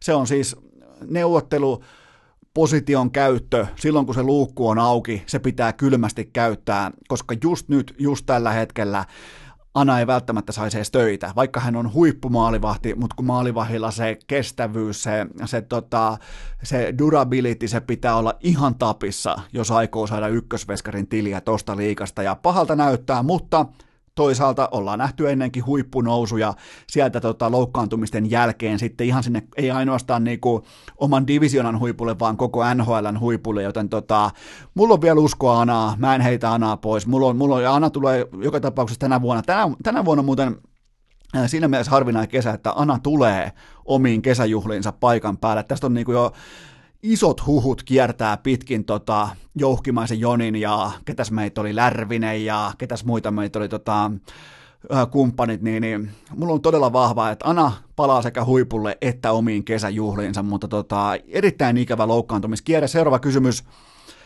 Miten kehtasit jättää kummikuuntelijat roikkumaan perjantaina? Oliko se Donskoihin tullut taklaus likainen vai puhdas? No tota, sen taklauksen aikomuspohja oli puhdas, mutta toteutus oli lopulta sitten äärimmäisen ruma ja ää, muutenkin se on ihan tarpeeksi pelottavaa, kun ruotsalainen, ruotsalaishenkinen sukunimi ää, kerran numero 55 lähestyy haitari edellä sua, joten tota, ää, Mä olisin vienyt Ryan Lindgrenin kakkukahveille, jos olisin ollut kurin pitää. Mä olisin antanut jonkin verran kakkua tosta, mutta tota, näköjään sitten Nasem Kadri oli tämä kurinpitäjä tässä tilanteessa ja tämä niinku, hän oli myös niinku valamiehistö, hän oli syyttäjä ja hän oli myös ratkaiseva tuomari sit lopulta. Ja tota, mä olisin antanut kakkua. Mä näin siis tämän, ylipäätään tämä kyynärpään tarjoilu, se ei ollut niinku mitenkään, se, tämä, tämä taklaus itsessään ei aiheuttanut mussa mitään sellaista niinku vihaoksennusreaktiota, mutta se kyynärpään positiointi siihen, missä se oli, ja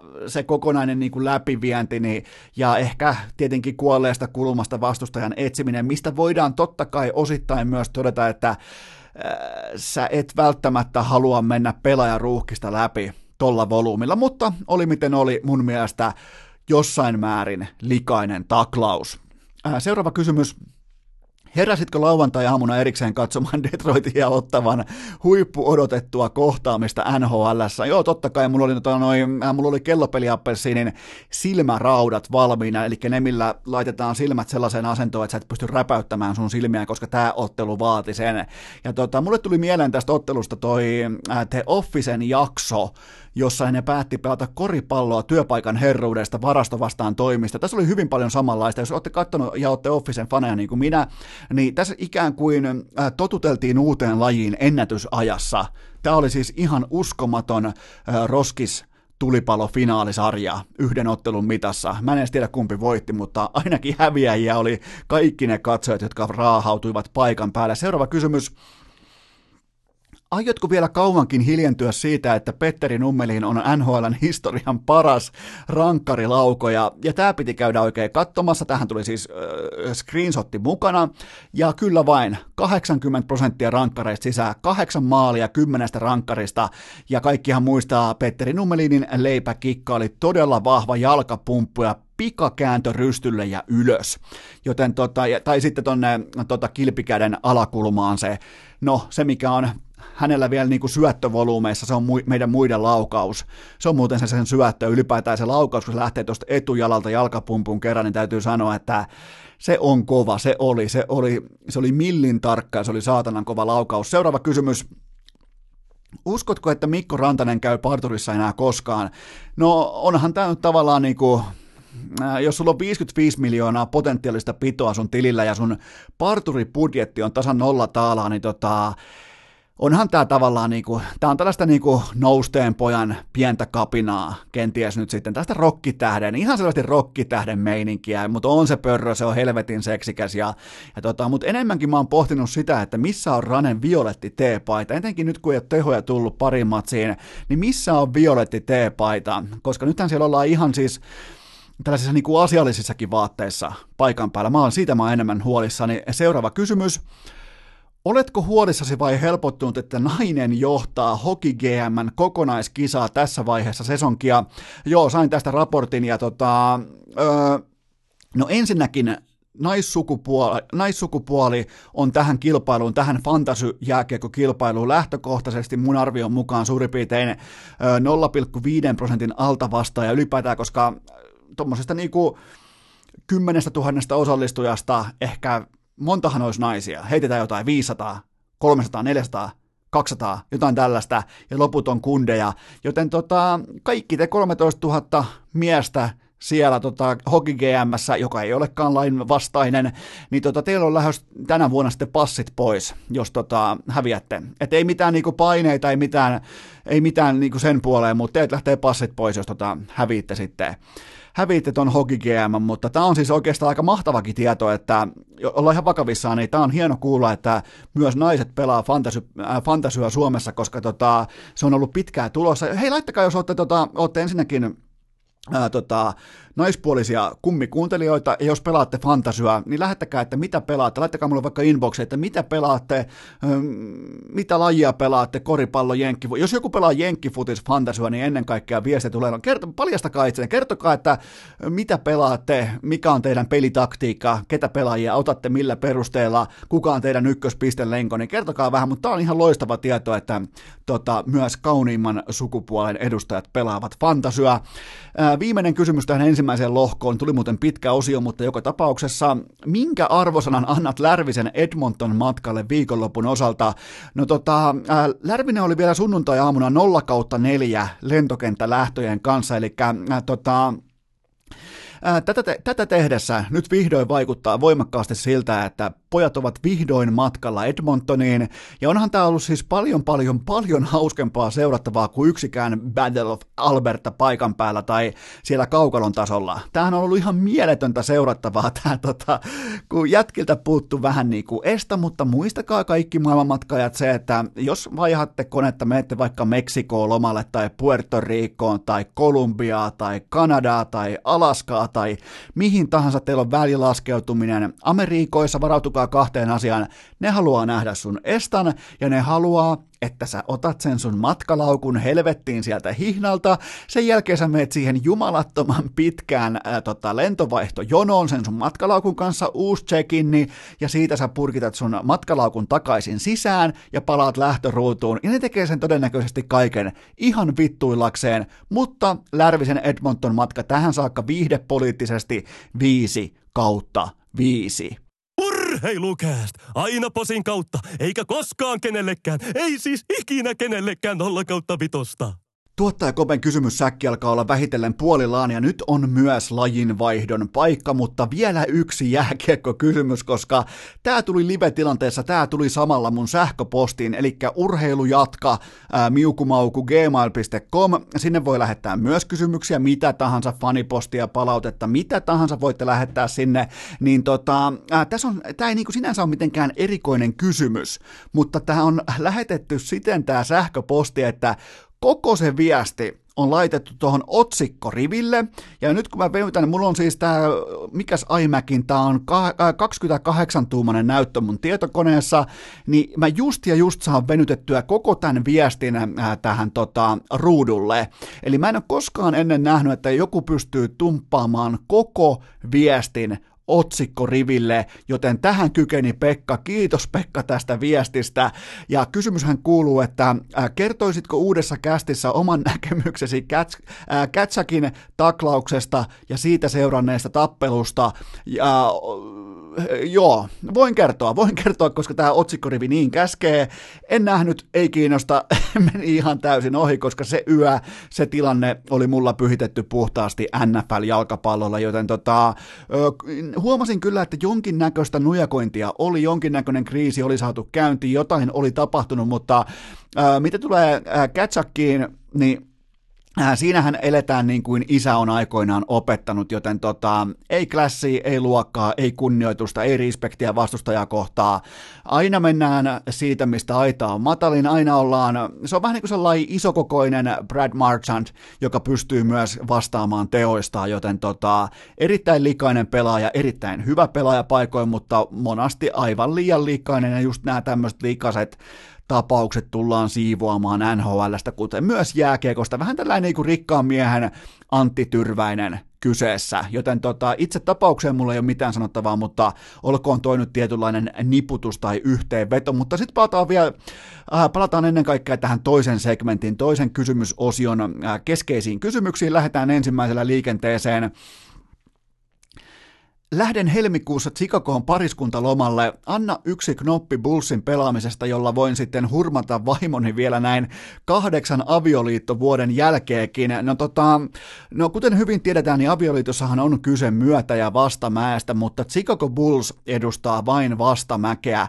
Se nimittäin menettää pallon kolme kertaa vastustajansa enemmän useammin jokaisessa ottelussa. Ei sieltä täältä, vaan keskimäärin kolme kertaa. Se on siis ihan käsittämätön tilasto, se on ylivoimainen NBAn kärki, ne pystyy jotenkin häviämään menetystilaston kolmen menetyksen differenssillä joka ikinen ilta keskimäärin, ja se on, mennään jo puoli kautta, ja jotenkin ne kykenee siihen joka saatana, se on ihme, mihin ne kykenee joka ilta, ja tavallaan myös kun tulee Lauri Mär- äh, Markkasen kauteen, niin se pelaaminen huokuu just tätä epävarmuutta, mitä toi heikosti valmennettu sekä johdettu porukka on pallollisesti, se on ihan roskistulipalo, se on ihan täysi vitsi, se on ihan totaalinen farsi, ja tällä hetkellä valitettavasti Lauri Markkanen on menossa pesuveden mukana. Seuraava kysymys.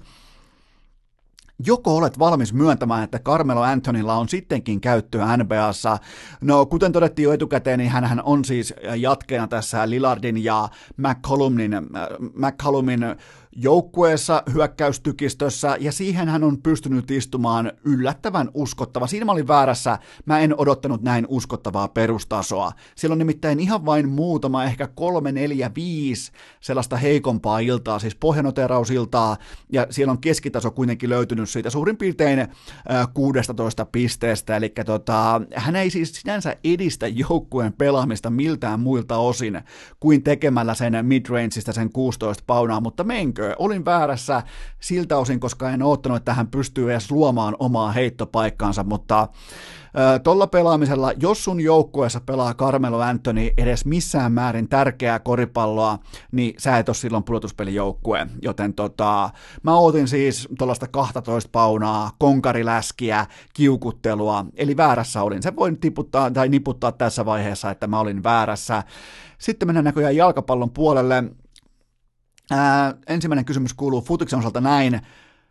Futiksen top 5 liigoissa noin puolet kaudesta pelattu. Mitkä ovat tällä hetkellä kohdallasi isoimmat yllätykset ja pettymykset?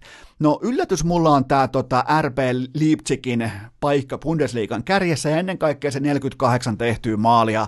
Ne on pystynyt kellittämään vastustajia oikein huolella, erittäin dynaamista hyökkäyspeliä. Se on tullut pitkässä juoksussa, otanta alkaa jonkin verran jo olla, niin se, se on tullut yllätyksenä. Ja toinen yllätyskortti on ää, Sheffield United. Ne on noussut kuitenkin Divarista valioliikaan tuossa tota, viime keväänä, eli samoja jalansijoja kuin Norwich ja Teemu Pukki, ja tällä hetkellä ne on siellä seitsemän valioliikassa, ja ne on vain kahden pisteen päässä Eurooppa-liigan lohkovaiheesta. Sitä paikkaa pitää tällä hetkellä Manchester United, joten tota, toi on todella käsittämätön. Toi, to, to, niin kuin tolla budjetilla ja noilla pelaajahankinnoilla, kun katsotaan ihan ylipäätään niin kuin, sellaista tiettyä niin kuin rahallista hierarkiaa, niin Sheffield Unitedin ei pitäisi olla lähelläkään tuolla ylhäällä, mutta niin ne vaan on siellä seitsemän ja tällä hetkellä puskemassa itseään kohti Eurooppa-liigan lohkovaihetta, mikä on siis ihan niin kuin monumentaalinen, uskomaton saavutus.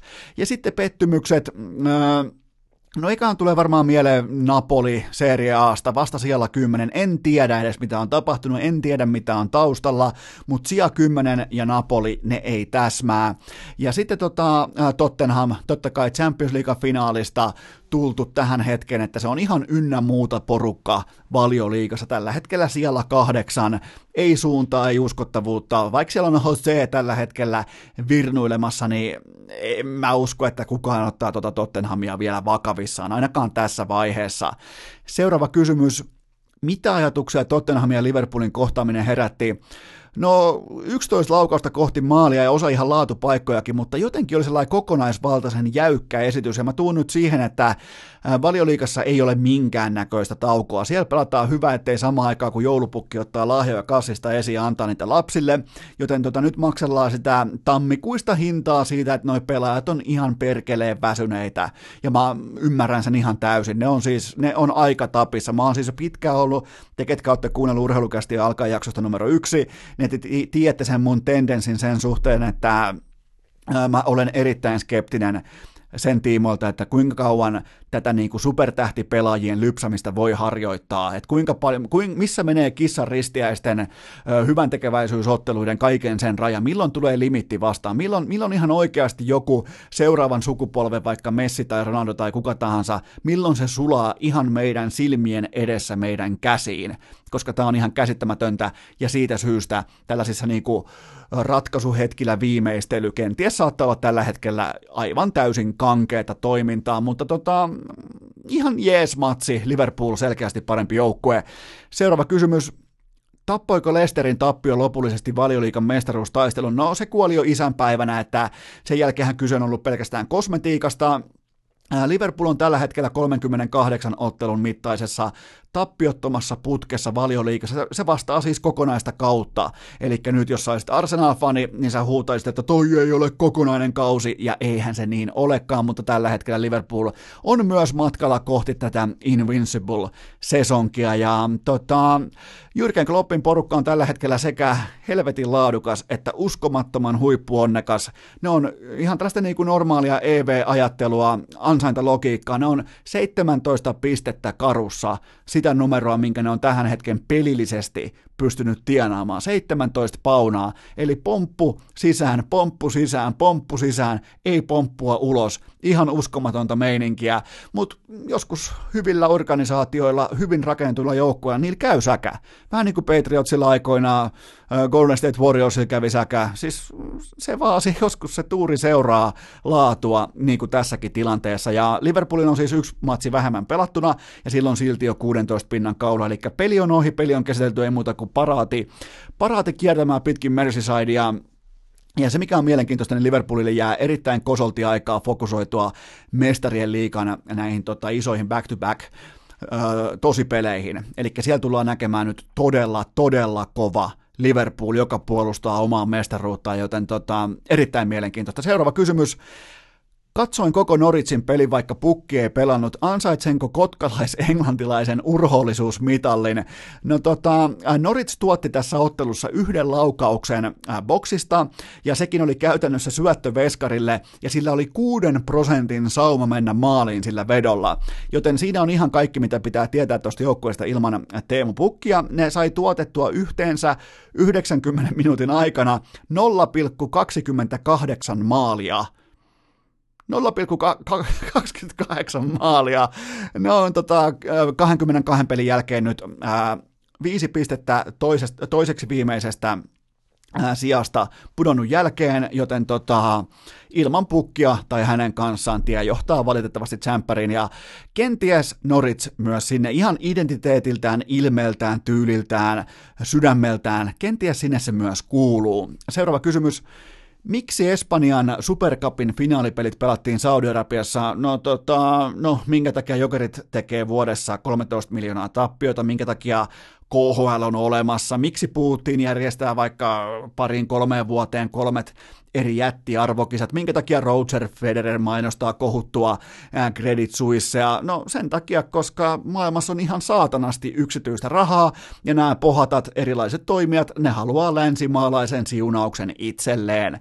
Tämä Saudien kuningasperhe kiikuttaa öljytynnyri kerrallaan valuuttaa pöytään niin kauan, kunnes vaikka joku Lionel Messi pelaa vaikka alasti heidän omalla takapihallaan, jos ne niin on päättänyt. Kaikilla meillä. Sä voit nyt hurskastella, sä voit pyöritellä, sä voit, äh, sä voit tuntea jotain ylemmyyttä siellä äh, mikrofonin toisella puolella, mutta fakta on se, että sullakin on hintalappu. Se vain pitää löytää, ja useimmiten kun siinä on maailman historian rikkain suku määrittämässä sitä äh, hintalappua, niin se myös silloin löytyy. Seuraava kysymys. Mitä ajattelet tuosta, että Cristiano Ronaldo ei mahtunut FIFA 20 pelin vuoden joukkueeseen, mutta hänet nostettiin kuitenkin mukaan 12 pelaajaksi, tehtiin siis jokin erikoisjärjestely. No tota, mä ymmärrän tässä Electronic Artsia, koska Ronaldo on niin jättimäinen toimija koko maailman mittakaavassa, että koko peli tarvittaessa pitää koodata vaikka kokonaan uusiksi, jotta sinne saadaan CR7, vaikka siihen ei olisi, niin kuin ei olekaan, pelillisesti siihen ei ole mitään syytä nostaa sitä minkään näköiseen avauskokoonpanoon, tai ei edes välttämättä kakkosjoukkueeseen, ehkä kolmosjoukkueeseen, nelosjoukkueeseen tällä hetkellä CR7, mutta se on siis, se on niin kuin rahapoliittisesti ja mainospoliittisesti, rahavirtapoliittisesti edelleen maailman vaikutusvaltaisin urheilija, ja se, on, se, ei, se ei olisi lähellä se kisa. Seuraava ei ole, ne ei ole lähelläkään ne muut, joten tota, tavallaan ymmärrettävä tilanne sinällään, että tota, no, ihme, ei ole kannessa. Ihme, ihme että jotain niin farewell-spesiaalia siitä, että Ronaldo olisi kannessa. Siis siellä tehdään päätöksiä, se on jättimäinen pörssiyhtiö, joka tekee päätöksiä siltä pohjalta, mikä tuottaa osakkeenomistajille rahaa. Ei toi yhtään sen kummosempi ole toikaan ala. Pidetään pieni tauko ja mennään viimeiseen segmenttiin. Urheilukääst! Vakkipänneissä jo ennen kuin Jamppi edes käveli! Ja sitten saatetaan tämä kysymys savotta lopulliseen lepoon tämän maanantain osalta. Ensimmäinen kysymys kuuluu näin. Tampereen Classic hävisi. Onko kriisi liian aggressiivinen sanavalinta? No ensinnäkin klassikon hävinnyt viimeksi Niko Salon ja Sami Juhanssonin johdolla 18. päivä huhtikuuta 2019. Mä muuten muistan ton ottelun, koska se oli TPS vastaan. Oliko jopa salibändiliikan finaaleissa, ja se yksi hurja keksi, se TPS-fani keksi juossa niissä farkkusortseissaan sinne kentälle. Siitä, nous, siitä syntyi hieno, hieno, hieno, ikimuistoinen ilmiö, ja kaikki muut TPS-fanit meni seuraavaan matsiin farkkusortseissa, joten se oli se tappio, mikä on viimeksi ollut klassikilla purtavana. Sekin johti lopulta sitten helppoon mestaruuteen, mutta mulla on teille, mulla mulla on, mulla on X-Files, mulla on, mulla on X-Files-tason skandaalityyppisiä, mystisiä, jopa vähän ehkä kyseenalaisia uutisia, koska nyt viikonloppuna Classic, se on fakta, että se hävisi, mutta se mikä on jäänyt vähän niin kuin otsikoista tässä kohdin pois on se, että se joutui ihan katastrofaalisen vakoiluskandaalin kohteeksi, koska ää, siellä nimittäin sveitsiläisporukassa oli tällainen heittomerkeissä suomalainen pelaaja kuin Joonas Pylsy. Se teki itse hattutempun, mutta ennen kaikkea Pylsy oli vasikoinut kaikki klassikin, ennen kaikkea Nikko Salon pelikirjan, Sami Johanssonin sniperointikyvyn, äh, Salinin uskomattoman syvyyspelaamisen hyökkäysalueella. Tämä Pylsy oli vasikoinut, se oli kuulkaa, se oli pöllinyt kaiken datan, oli tehnyt kaikki ö, ottelunauhatyöt ja oli kertonut kaikki salaisuudet Nikko Salosta, varsinkin sen, että hän on, oli koko linnanjuhlien komeen pelaaja. Ylipäätään, jos sä meet sun koppiin, sveitsiläisjoukkueen koppiin, ja sä ilmoitat, että äh, tota, tuo vastustajajoukkue on tällä hetkellä sellainen pelaaja, joka palkittiin Suomen suurimmassa podcastissa, palkittiin linnanjuhlien komeimmaksi mieheksi, niin totta kai ne haluaa ne sveitsiläispelaat, ne haluaa murskata klassikin. Joten tämä oli salaliitto, tämä on skandaali, ja tämän teille raportoi ensimmäisenä urheilukäst, joten tota, Mä menen boikottiin, mä en ikinä enää matkusta Sveitsiin, mä en koskaan osta käkikelloa, mä en koskaan osta linkkuveista ja mä en koskaan mene katsomaan Roger Federerin tennisottelua enää. Toi on aika paljon sanottu, koska varmaan, varmaan menisin kyllä aika nopeasti, jos se johonkin tähän lähikentille tulisi vaikka tuohon mustikkamaalle, mutta tuskin tulee, joten boikotti on boikotti. Ja tota, oli muuten Classic oli 85 prosentin suosikki voittamaan tämä välieräottelu. Mä en tiedä, mitä tapahtui, se päättyi muistaakseni 70, 10 maalia omiin, Nikos Halo 1 plus 1, Sami Johansson 0 plus 1, hashtagi vakoiluskandaali. Seuraava kysymys. Joensuun mailan hallikauden avauksessa yli 1200, mitä? 1200 katsojaa.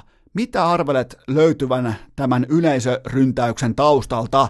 No, mitä vittua, 1200 katsojaa katsomassa siis jonkinnäköisessä kuplahallissa talvipesäpalloa. Okei, no se on sitten, se, siis koskaan ei pidä syyttää paikalle saapuvia pelaajia, että sehän on siis kuluttajahan tekee päätöksen, että mitä se katsoo, ja tuolla on siis ilmeisesti päätetty, että mennään katsomaan sisäpesäpalloa, ja en mä keksi mitään muuta syy, syytä kuin sen, että Juha Puhtimäen kevätkyykky on siis, se on jämäkkä kuin äh, Johnny, Johnny Flamin äh, kavion asento sen täydellisessä raviformissa, mikä tällä hetkellä ainakin Suomen perusteella vaikuttaa olevan ihan valmis Finlandia ajoihin ja Vermoon, jopa samana viikonloppuna, joten tota, kyllähän se puhtimään, se on sellainen Jens Elter-tyyppinen kyykky, se käy siellä aivan pohjassa, melkein siinä tekonurmessa asti käy sen perse, ja on kaunista katsottavaa, ja tota, muutenkin tämä niinku, täytyy sanoa, että Joma on valmis. Joma, Joma on mestari. Jo, va, mestaruus on valmistunut, varmistunut, Joma on mestari vuonna 2020.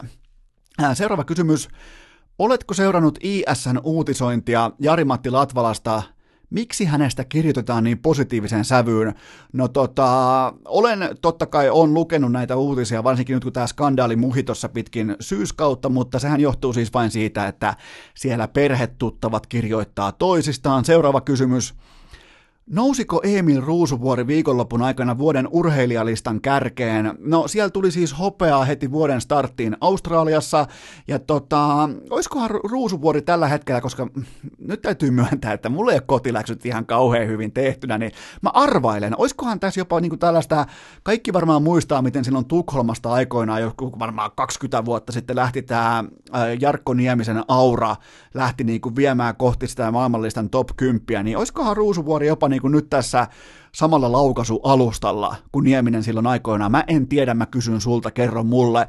Mutta se, mikä on ala, aliarvostettua, ja tämä on nyt faktaa, tämän, tämän kotiläksyn mä olen tehnyt, Ruusuvuorella on erittäin aliarvostettu takapörrötukka. Kattokaa, kun se pelaa lippis takaperin, niin ne hiuskiahkurat tulee sellaisessa niinku Äh, kun te näette vaikka Nasan kartoista, miten pasaatituulet menee ja pilvet menee maapallolla, niin ne hiuskiehkurat menee just täydellisessä formissa kohti taivasta. Vähän tulee mieleen joku vaikka äh, Leighton Jyvit omassa primissaan. Silläkin meni, oli lippis, valkoinen lippis takaperin ja hiuskiehkurat tulee sieltä kohti taivasta, niin toi on tällä hetkellä myös, jos mun pitää lähteä niinku ruusuvuorta puimaan, äh, mitkä on hänen vahvuuksiaan tennispelaaja, niin ehdottomasti toi takapörrötukka.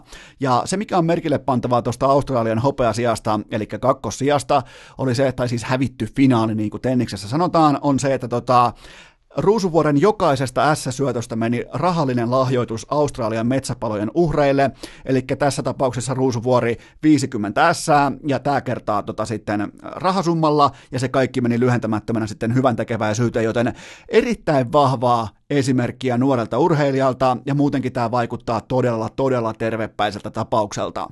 Seuraava kysymys. Vakuutuitko laskettelutempusta, jossa seitsemän suomalaista hyppäs samanaikaisen takaperin voltin? No, näin tämän totta kai, koska tämä tuli muun muassa vaikka ESPNn TV-lähetyksessä, tämä tuli kaikissa maailman jättimäisimmissä somekanavissa, mutta täytyy sanoa, että ne pysty pitämään käsistä kiinni koko sen voltin ajan. Että eihän se takaperin voltti suksijengille, se ei ole mikään niinku sellainen, mutta se, että se tehdään simultaanisti, oliko siinä seitsemän henkeä, ja ne kaikki pitää käsistä toisiaan ihan täsmälleen samaan aikaan kiinni ja se ajoitus, kaikki laskeutuminen, kaikki suora kaista, suora rytmi, kaikki, niin se oli kaunista ja Suomi mainittu, joten oli hieno, vakuutuin. Seuraava kysymys. Mitä mieltä olet kotimaisen mäkihypyn tilasta, kun se tuntuu olevan uutisaiheena jatkuvasti? No kyllähän se on kriisi, että ennen kaikki oli paremmin, kun oli seitsemää harrastajaa, suurin piirtein per mäkitorni, että nyt mäkitorneja on niin paljon vähemmän, että siellä tarvitaan niinku, siellä on suurin piirtein enää yksi mäkitorni per kymmenen harrastajaa, eli nyt jokaiselle mäkihypyn harrastajalle pitäisi äkkiä rakentaa oma hyppyrinsä, tai itse asiassa jokaiselle mäkihypyn harrastajalle pitäisi rakentaa ihan ikioma mäkiviikko-simulaattori. Se menee näin, että ää, ryyppää päivät, nussi yöt ja hyppää muutaman kerran mäestä siinä ohessa, joten nyt ollaan simuli, ää, simulaattori rakenta, rakennusvaiheeseen välittömästi. Seuraava kysymys. Kaisa Mäkäräinen ampui sunnuntaina tosipaikassa kaikki taulut alas.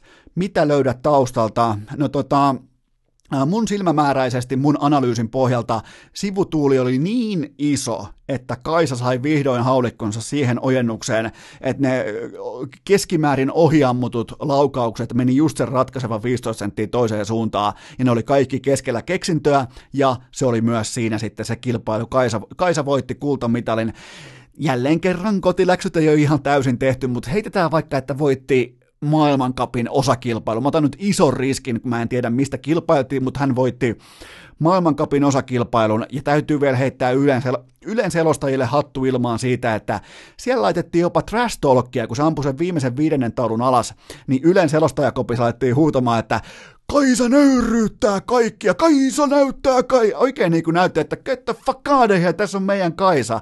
Tota enemmän, enemmän tunnetta, vähemmän sellaista virkamiesmäistä hevon paskaa. Seuraava kysymys. Oletko noterannut, miten golfareiden mielestä on hauskaa käydä tammikuussa pelaamassa? Voisitko kommentoida asiaa jotenkin? Joo, siis mä oon huomannut tämän saata. Siis tää on niinku... Oikein pakko vetää happea nyt ennen kuin mä niinku aion käydä tämän asian läpi, mutta jos ei ne saatanan golfarit tammikuussakaan pysty olemaan siellä golfkentällä ilman, että ne ottaa jonkun joukkuekuvan, että kausi 2020 startattu, kun tulee loskaa ja räntää, niin pysykää jumalauta poissa sieltä. Te menette lämmitetyillä Audin A6 sinne. Teillä on hovikuljettaja, teillä on vittu, joka teillä on kalleimmat koreteksit ja toppapuvut ja te menette sinne hehkuttaa, miten te olette kovia golfareita, kun te olette vaikka plus kolmen kelissä tai plus kakkosen kelissä, te ette ole yhtään mitään, myykää teidän auto, myykää teidän green cardit, myykää teidän välineet, menkää oikeisiin töihin, toi golfi ei vie teitä yhtään mihinkään, mä vihaan golfia, sä vihaat golfia, mennään seuraavaan, seuraavaan kysymykseen. Yllätytkö, että Jeopardy, äh, yllätytkö, että Jeopardy, Jeopardy, mitä se pitäisi sanoa? Yllätyitkö, että Jeopardy visailuohjelma kirjasi paremmat katsojaluvut 2019 kuin NBAn ja NHLn finaalit? Äh, no tota, en yllättynyt, koska tämä oli siis äh, Jeopardin Goat-versio, eli vuosien varrelta parhaat Jeopardin pelaajat vastakkain ekaa kertaa ikinä, joten se keräsi ihan jäätävät katsojaluvut. Seuraava kysymys.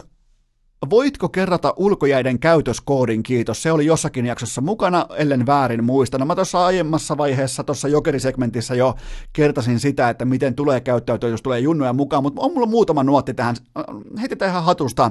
No älä ole ensinnäkään se, joka pelaa ihan täysin tosissaan, älä ole etenkään se, joka antaa mailapaineen sääriluuhun saakka, siis ne, jotka yrittää saada kiekkoa pois, siten, että ne jättää sen mailan varren sun sääriluun eteen, ja sä luistelet siihen mailaan, ilman minkäännäköisiä polkkareita, säärisuojia tai mitään, niin mä, mä, mä siis kiroan, mua, ne on siis golfareita, ne on, ne on golfareita, jotka jättää sen mailansa siihen lojumaan, kun sä yrität luistella siitä tilanteesta läpi. Vittu, että vituttaa ne tosissaan pelaat, jotka jättää sen mailan lojumaan. Sattuu aivan saatanasti, vituttaa vielä enemmän, ja ainakin mä harkitsen joka ikinen kerta yleisen joukkotappelun aloittamista.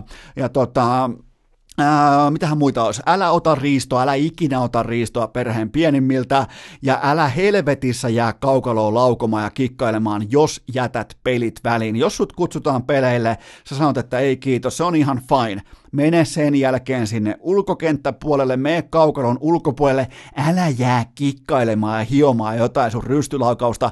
Siitä ei tule mitään, susta ei tule mitään. Mene sinne ulkojäiden ulkojäille siksi aikaa, kunnes pelit on valmiita tai mene mukaan peleihin. Älä jää pyörimään sinne saatana vastapalloon. Vittu kun joutuu opettamaan perusasioissa jengiä joka, joka ikinen viikko. Mennään vielä viimeiset kysymykset. Ystävämme järjesti viikonloppuna ensimmäistä kertaa NFL-kisakatsomon. Hän tarjoili kukkakaalia ja dippiä. Mitä toimenpiteitä suosittelet? No tota, Tämä kuulostaa muuten tämä kaveri just semmoiselta, joka menee tammikuussa golfkentälle ja ottaa Facebookiin kuvan, että kausi 2020 korkattu ja sitten tämä menee ulkoja ja tämä kaveri se antaa mailapaineen joka tilanteessa pelaa tosissaan pöllii kiekkoja tuota junnuilta, joten jos sulla on kukkakaalia ja dippiä samassa hetissä NFL-kisa katsomossa, niin mun mielestä toimenpiteet ei enää, ehkä jopa letkut irti, ihan sellainen eutanasia-tyyppinen ratkaisu, kylmä hollantilainen ratkaisu tuohon kohtaan, mitään ei ole tehtävissä. Viimeinen kysymys, Kävin treffeillä viikonloppuna ja tuli ilme, että tämä nainen on urheilukästin kummikuuntelija. Alettiin kolmannen viinipullon kohdalla pohtia, että jos me saadaan lapsi, niin onko se automaattinen pyramidi hu... Mitä vittu? niin, no siis tämähän nyt on sellainen tilanne, missä podcasti saa sen kuuntelijakunnan, jonka se ansaitsee. että tota, mitä nyt tuohon voi sanoa, että olisi, olitte siis treffeillä. Onneksi tässä ei kerrota, että oliko ensitreffit vai oliko vaikka jo kolmannet, neljännet, ehkä jopa suutelo, etäisyys, realismia. Mutta tota, joo, kolmannen viinipullon kohdalla, jos aletaan pohtia, että onko lapsi automaattinen pyramidihuijaus, niin ehkä tohon on tavallaan niinku myös optimaalista tiivistää, paketoida ja sinetöidä tämän maantain QA-osio. Urheilukääst! Tällä rahalla sai nyt tämmösen. Joten tähän tapaan me ollaan saavuttu kolmen viinipullon jälkeen orastavan pyramidihuijauksen. Ää, siivittämänä urheilukästin maanantai-jakson viimeiseen satamaan on aika laittaa kirjoihin tämä kyseinen jakso numero 161 ja mulla ei ole teille mitään muita toiveita tähän loppuun kuin se, että käykää osoitteessa jakso.fi. Jos olet jo äänestänyt, niin älä kanna huolta, äänestä uudelleen, äänestä kännykällä, tabletilla, tietokoneella, kokeile vaikka videonauhu nauhurilla, tee jotain, tee hai joku yllättävä äänestystapa, ja te olette lähettänyt mulle todella, todella kattavasti teidän perusteluita, ja vaikka mä en täällä niitä lue, mun mielestä on vähän niin kuin henkilökohtaisia posteja, niin siellä on siis ihan älyttömiä helmiä mukana. Ne menee melkein samaan kategoriaan tänne, että kolme viinipulloa ja lapsi on pyramidihuijaus, niin kuin ajatusjanojen osalta menee samaan kategoriaan useat teidän perusteluista. Niitä on kiva lukea, kiitos niistä, kiitos kaikista ääneistä. Menkää, menkää osoitteeseen jakso.fi, ja jos olette tykänneet kuunnella vaikkapa tätä Hofreen jaksoa kanadalaistoimittaja tai Coach Koikkalaisen vierailua, niin laittakaa ja tilauksen, ei tämä mitään maksa. Tämä on siis, tämä ei välttämättä aina ole paras, mutta on aina ilmainen. Se on mun, se on mun tuotetakuu myös kolmen viinipullon jälkeen, kun lapsi on pyramidin huijaus, mutta niin, vittu, että menee, mutta nyt on sunnuntai, menee väsyneeksi, tota, mulla ei ole mitään muuta. Laittakaa, suositelkaa yhdelle kaverille urheilukästiä ensi viikolla. Ottakaa tämän viikon, laittakaa vaikka kalenteri. Nyt on, äh, tota, nyt on 13. päivä, tämä ei ole mikään epäonnen, tämä on just sun onnenpäivä. Laita kalenteriin vaikka muistilappu, että suosittele urheilukästiä yhdelle ystävälle, älä kahdelle, koska se on kolmen viinipullon tuoksuinen pyramidihuijaus.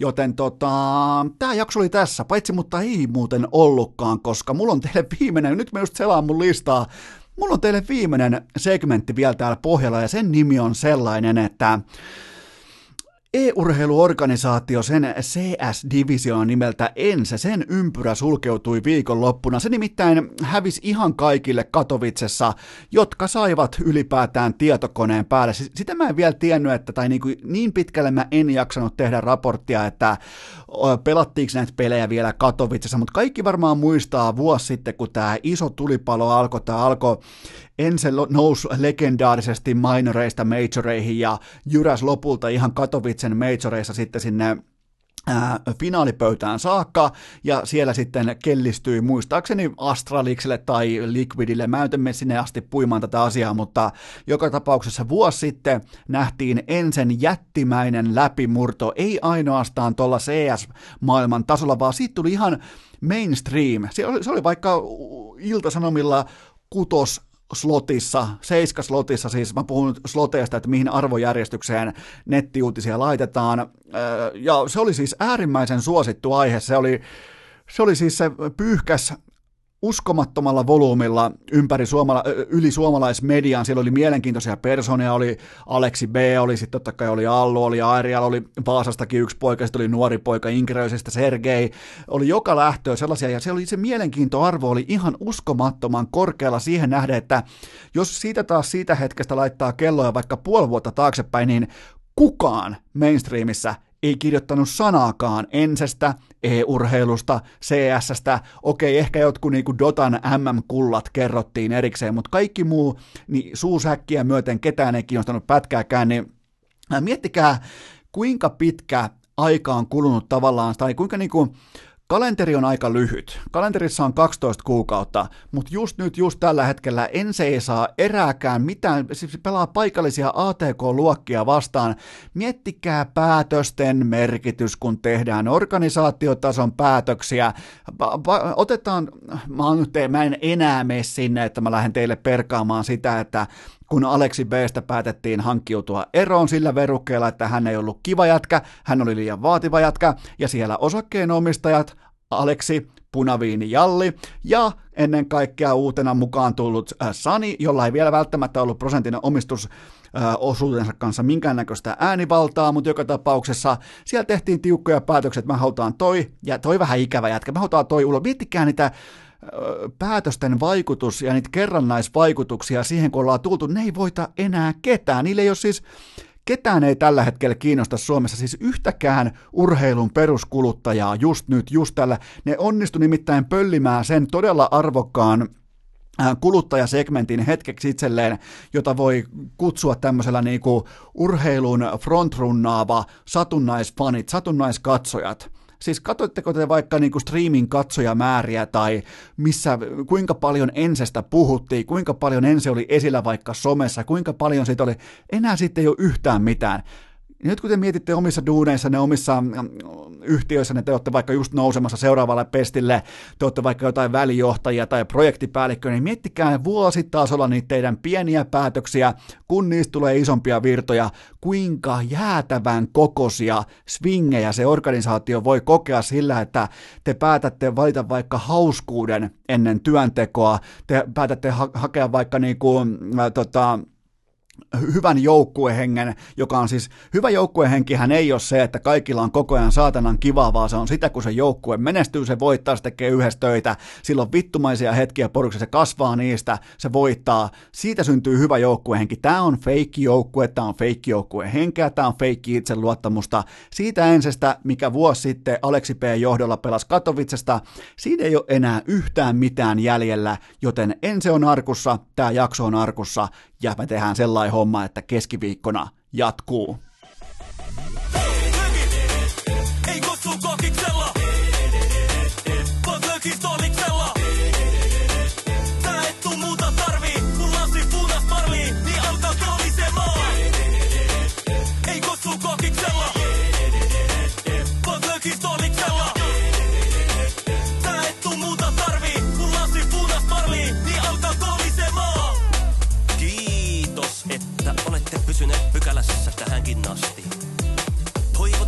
Kaikki tervetulleeksi myös jatkossa. Muistakaa nauttia elämästä arjen vastoinkäymisistä huolimatta. Allekirjoittanut kiittää ja kuittaa. Peliä.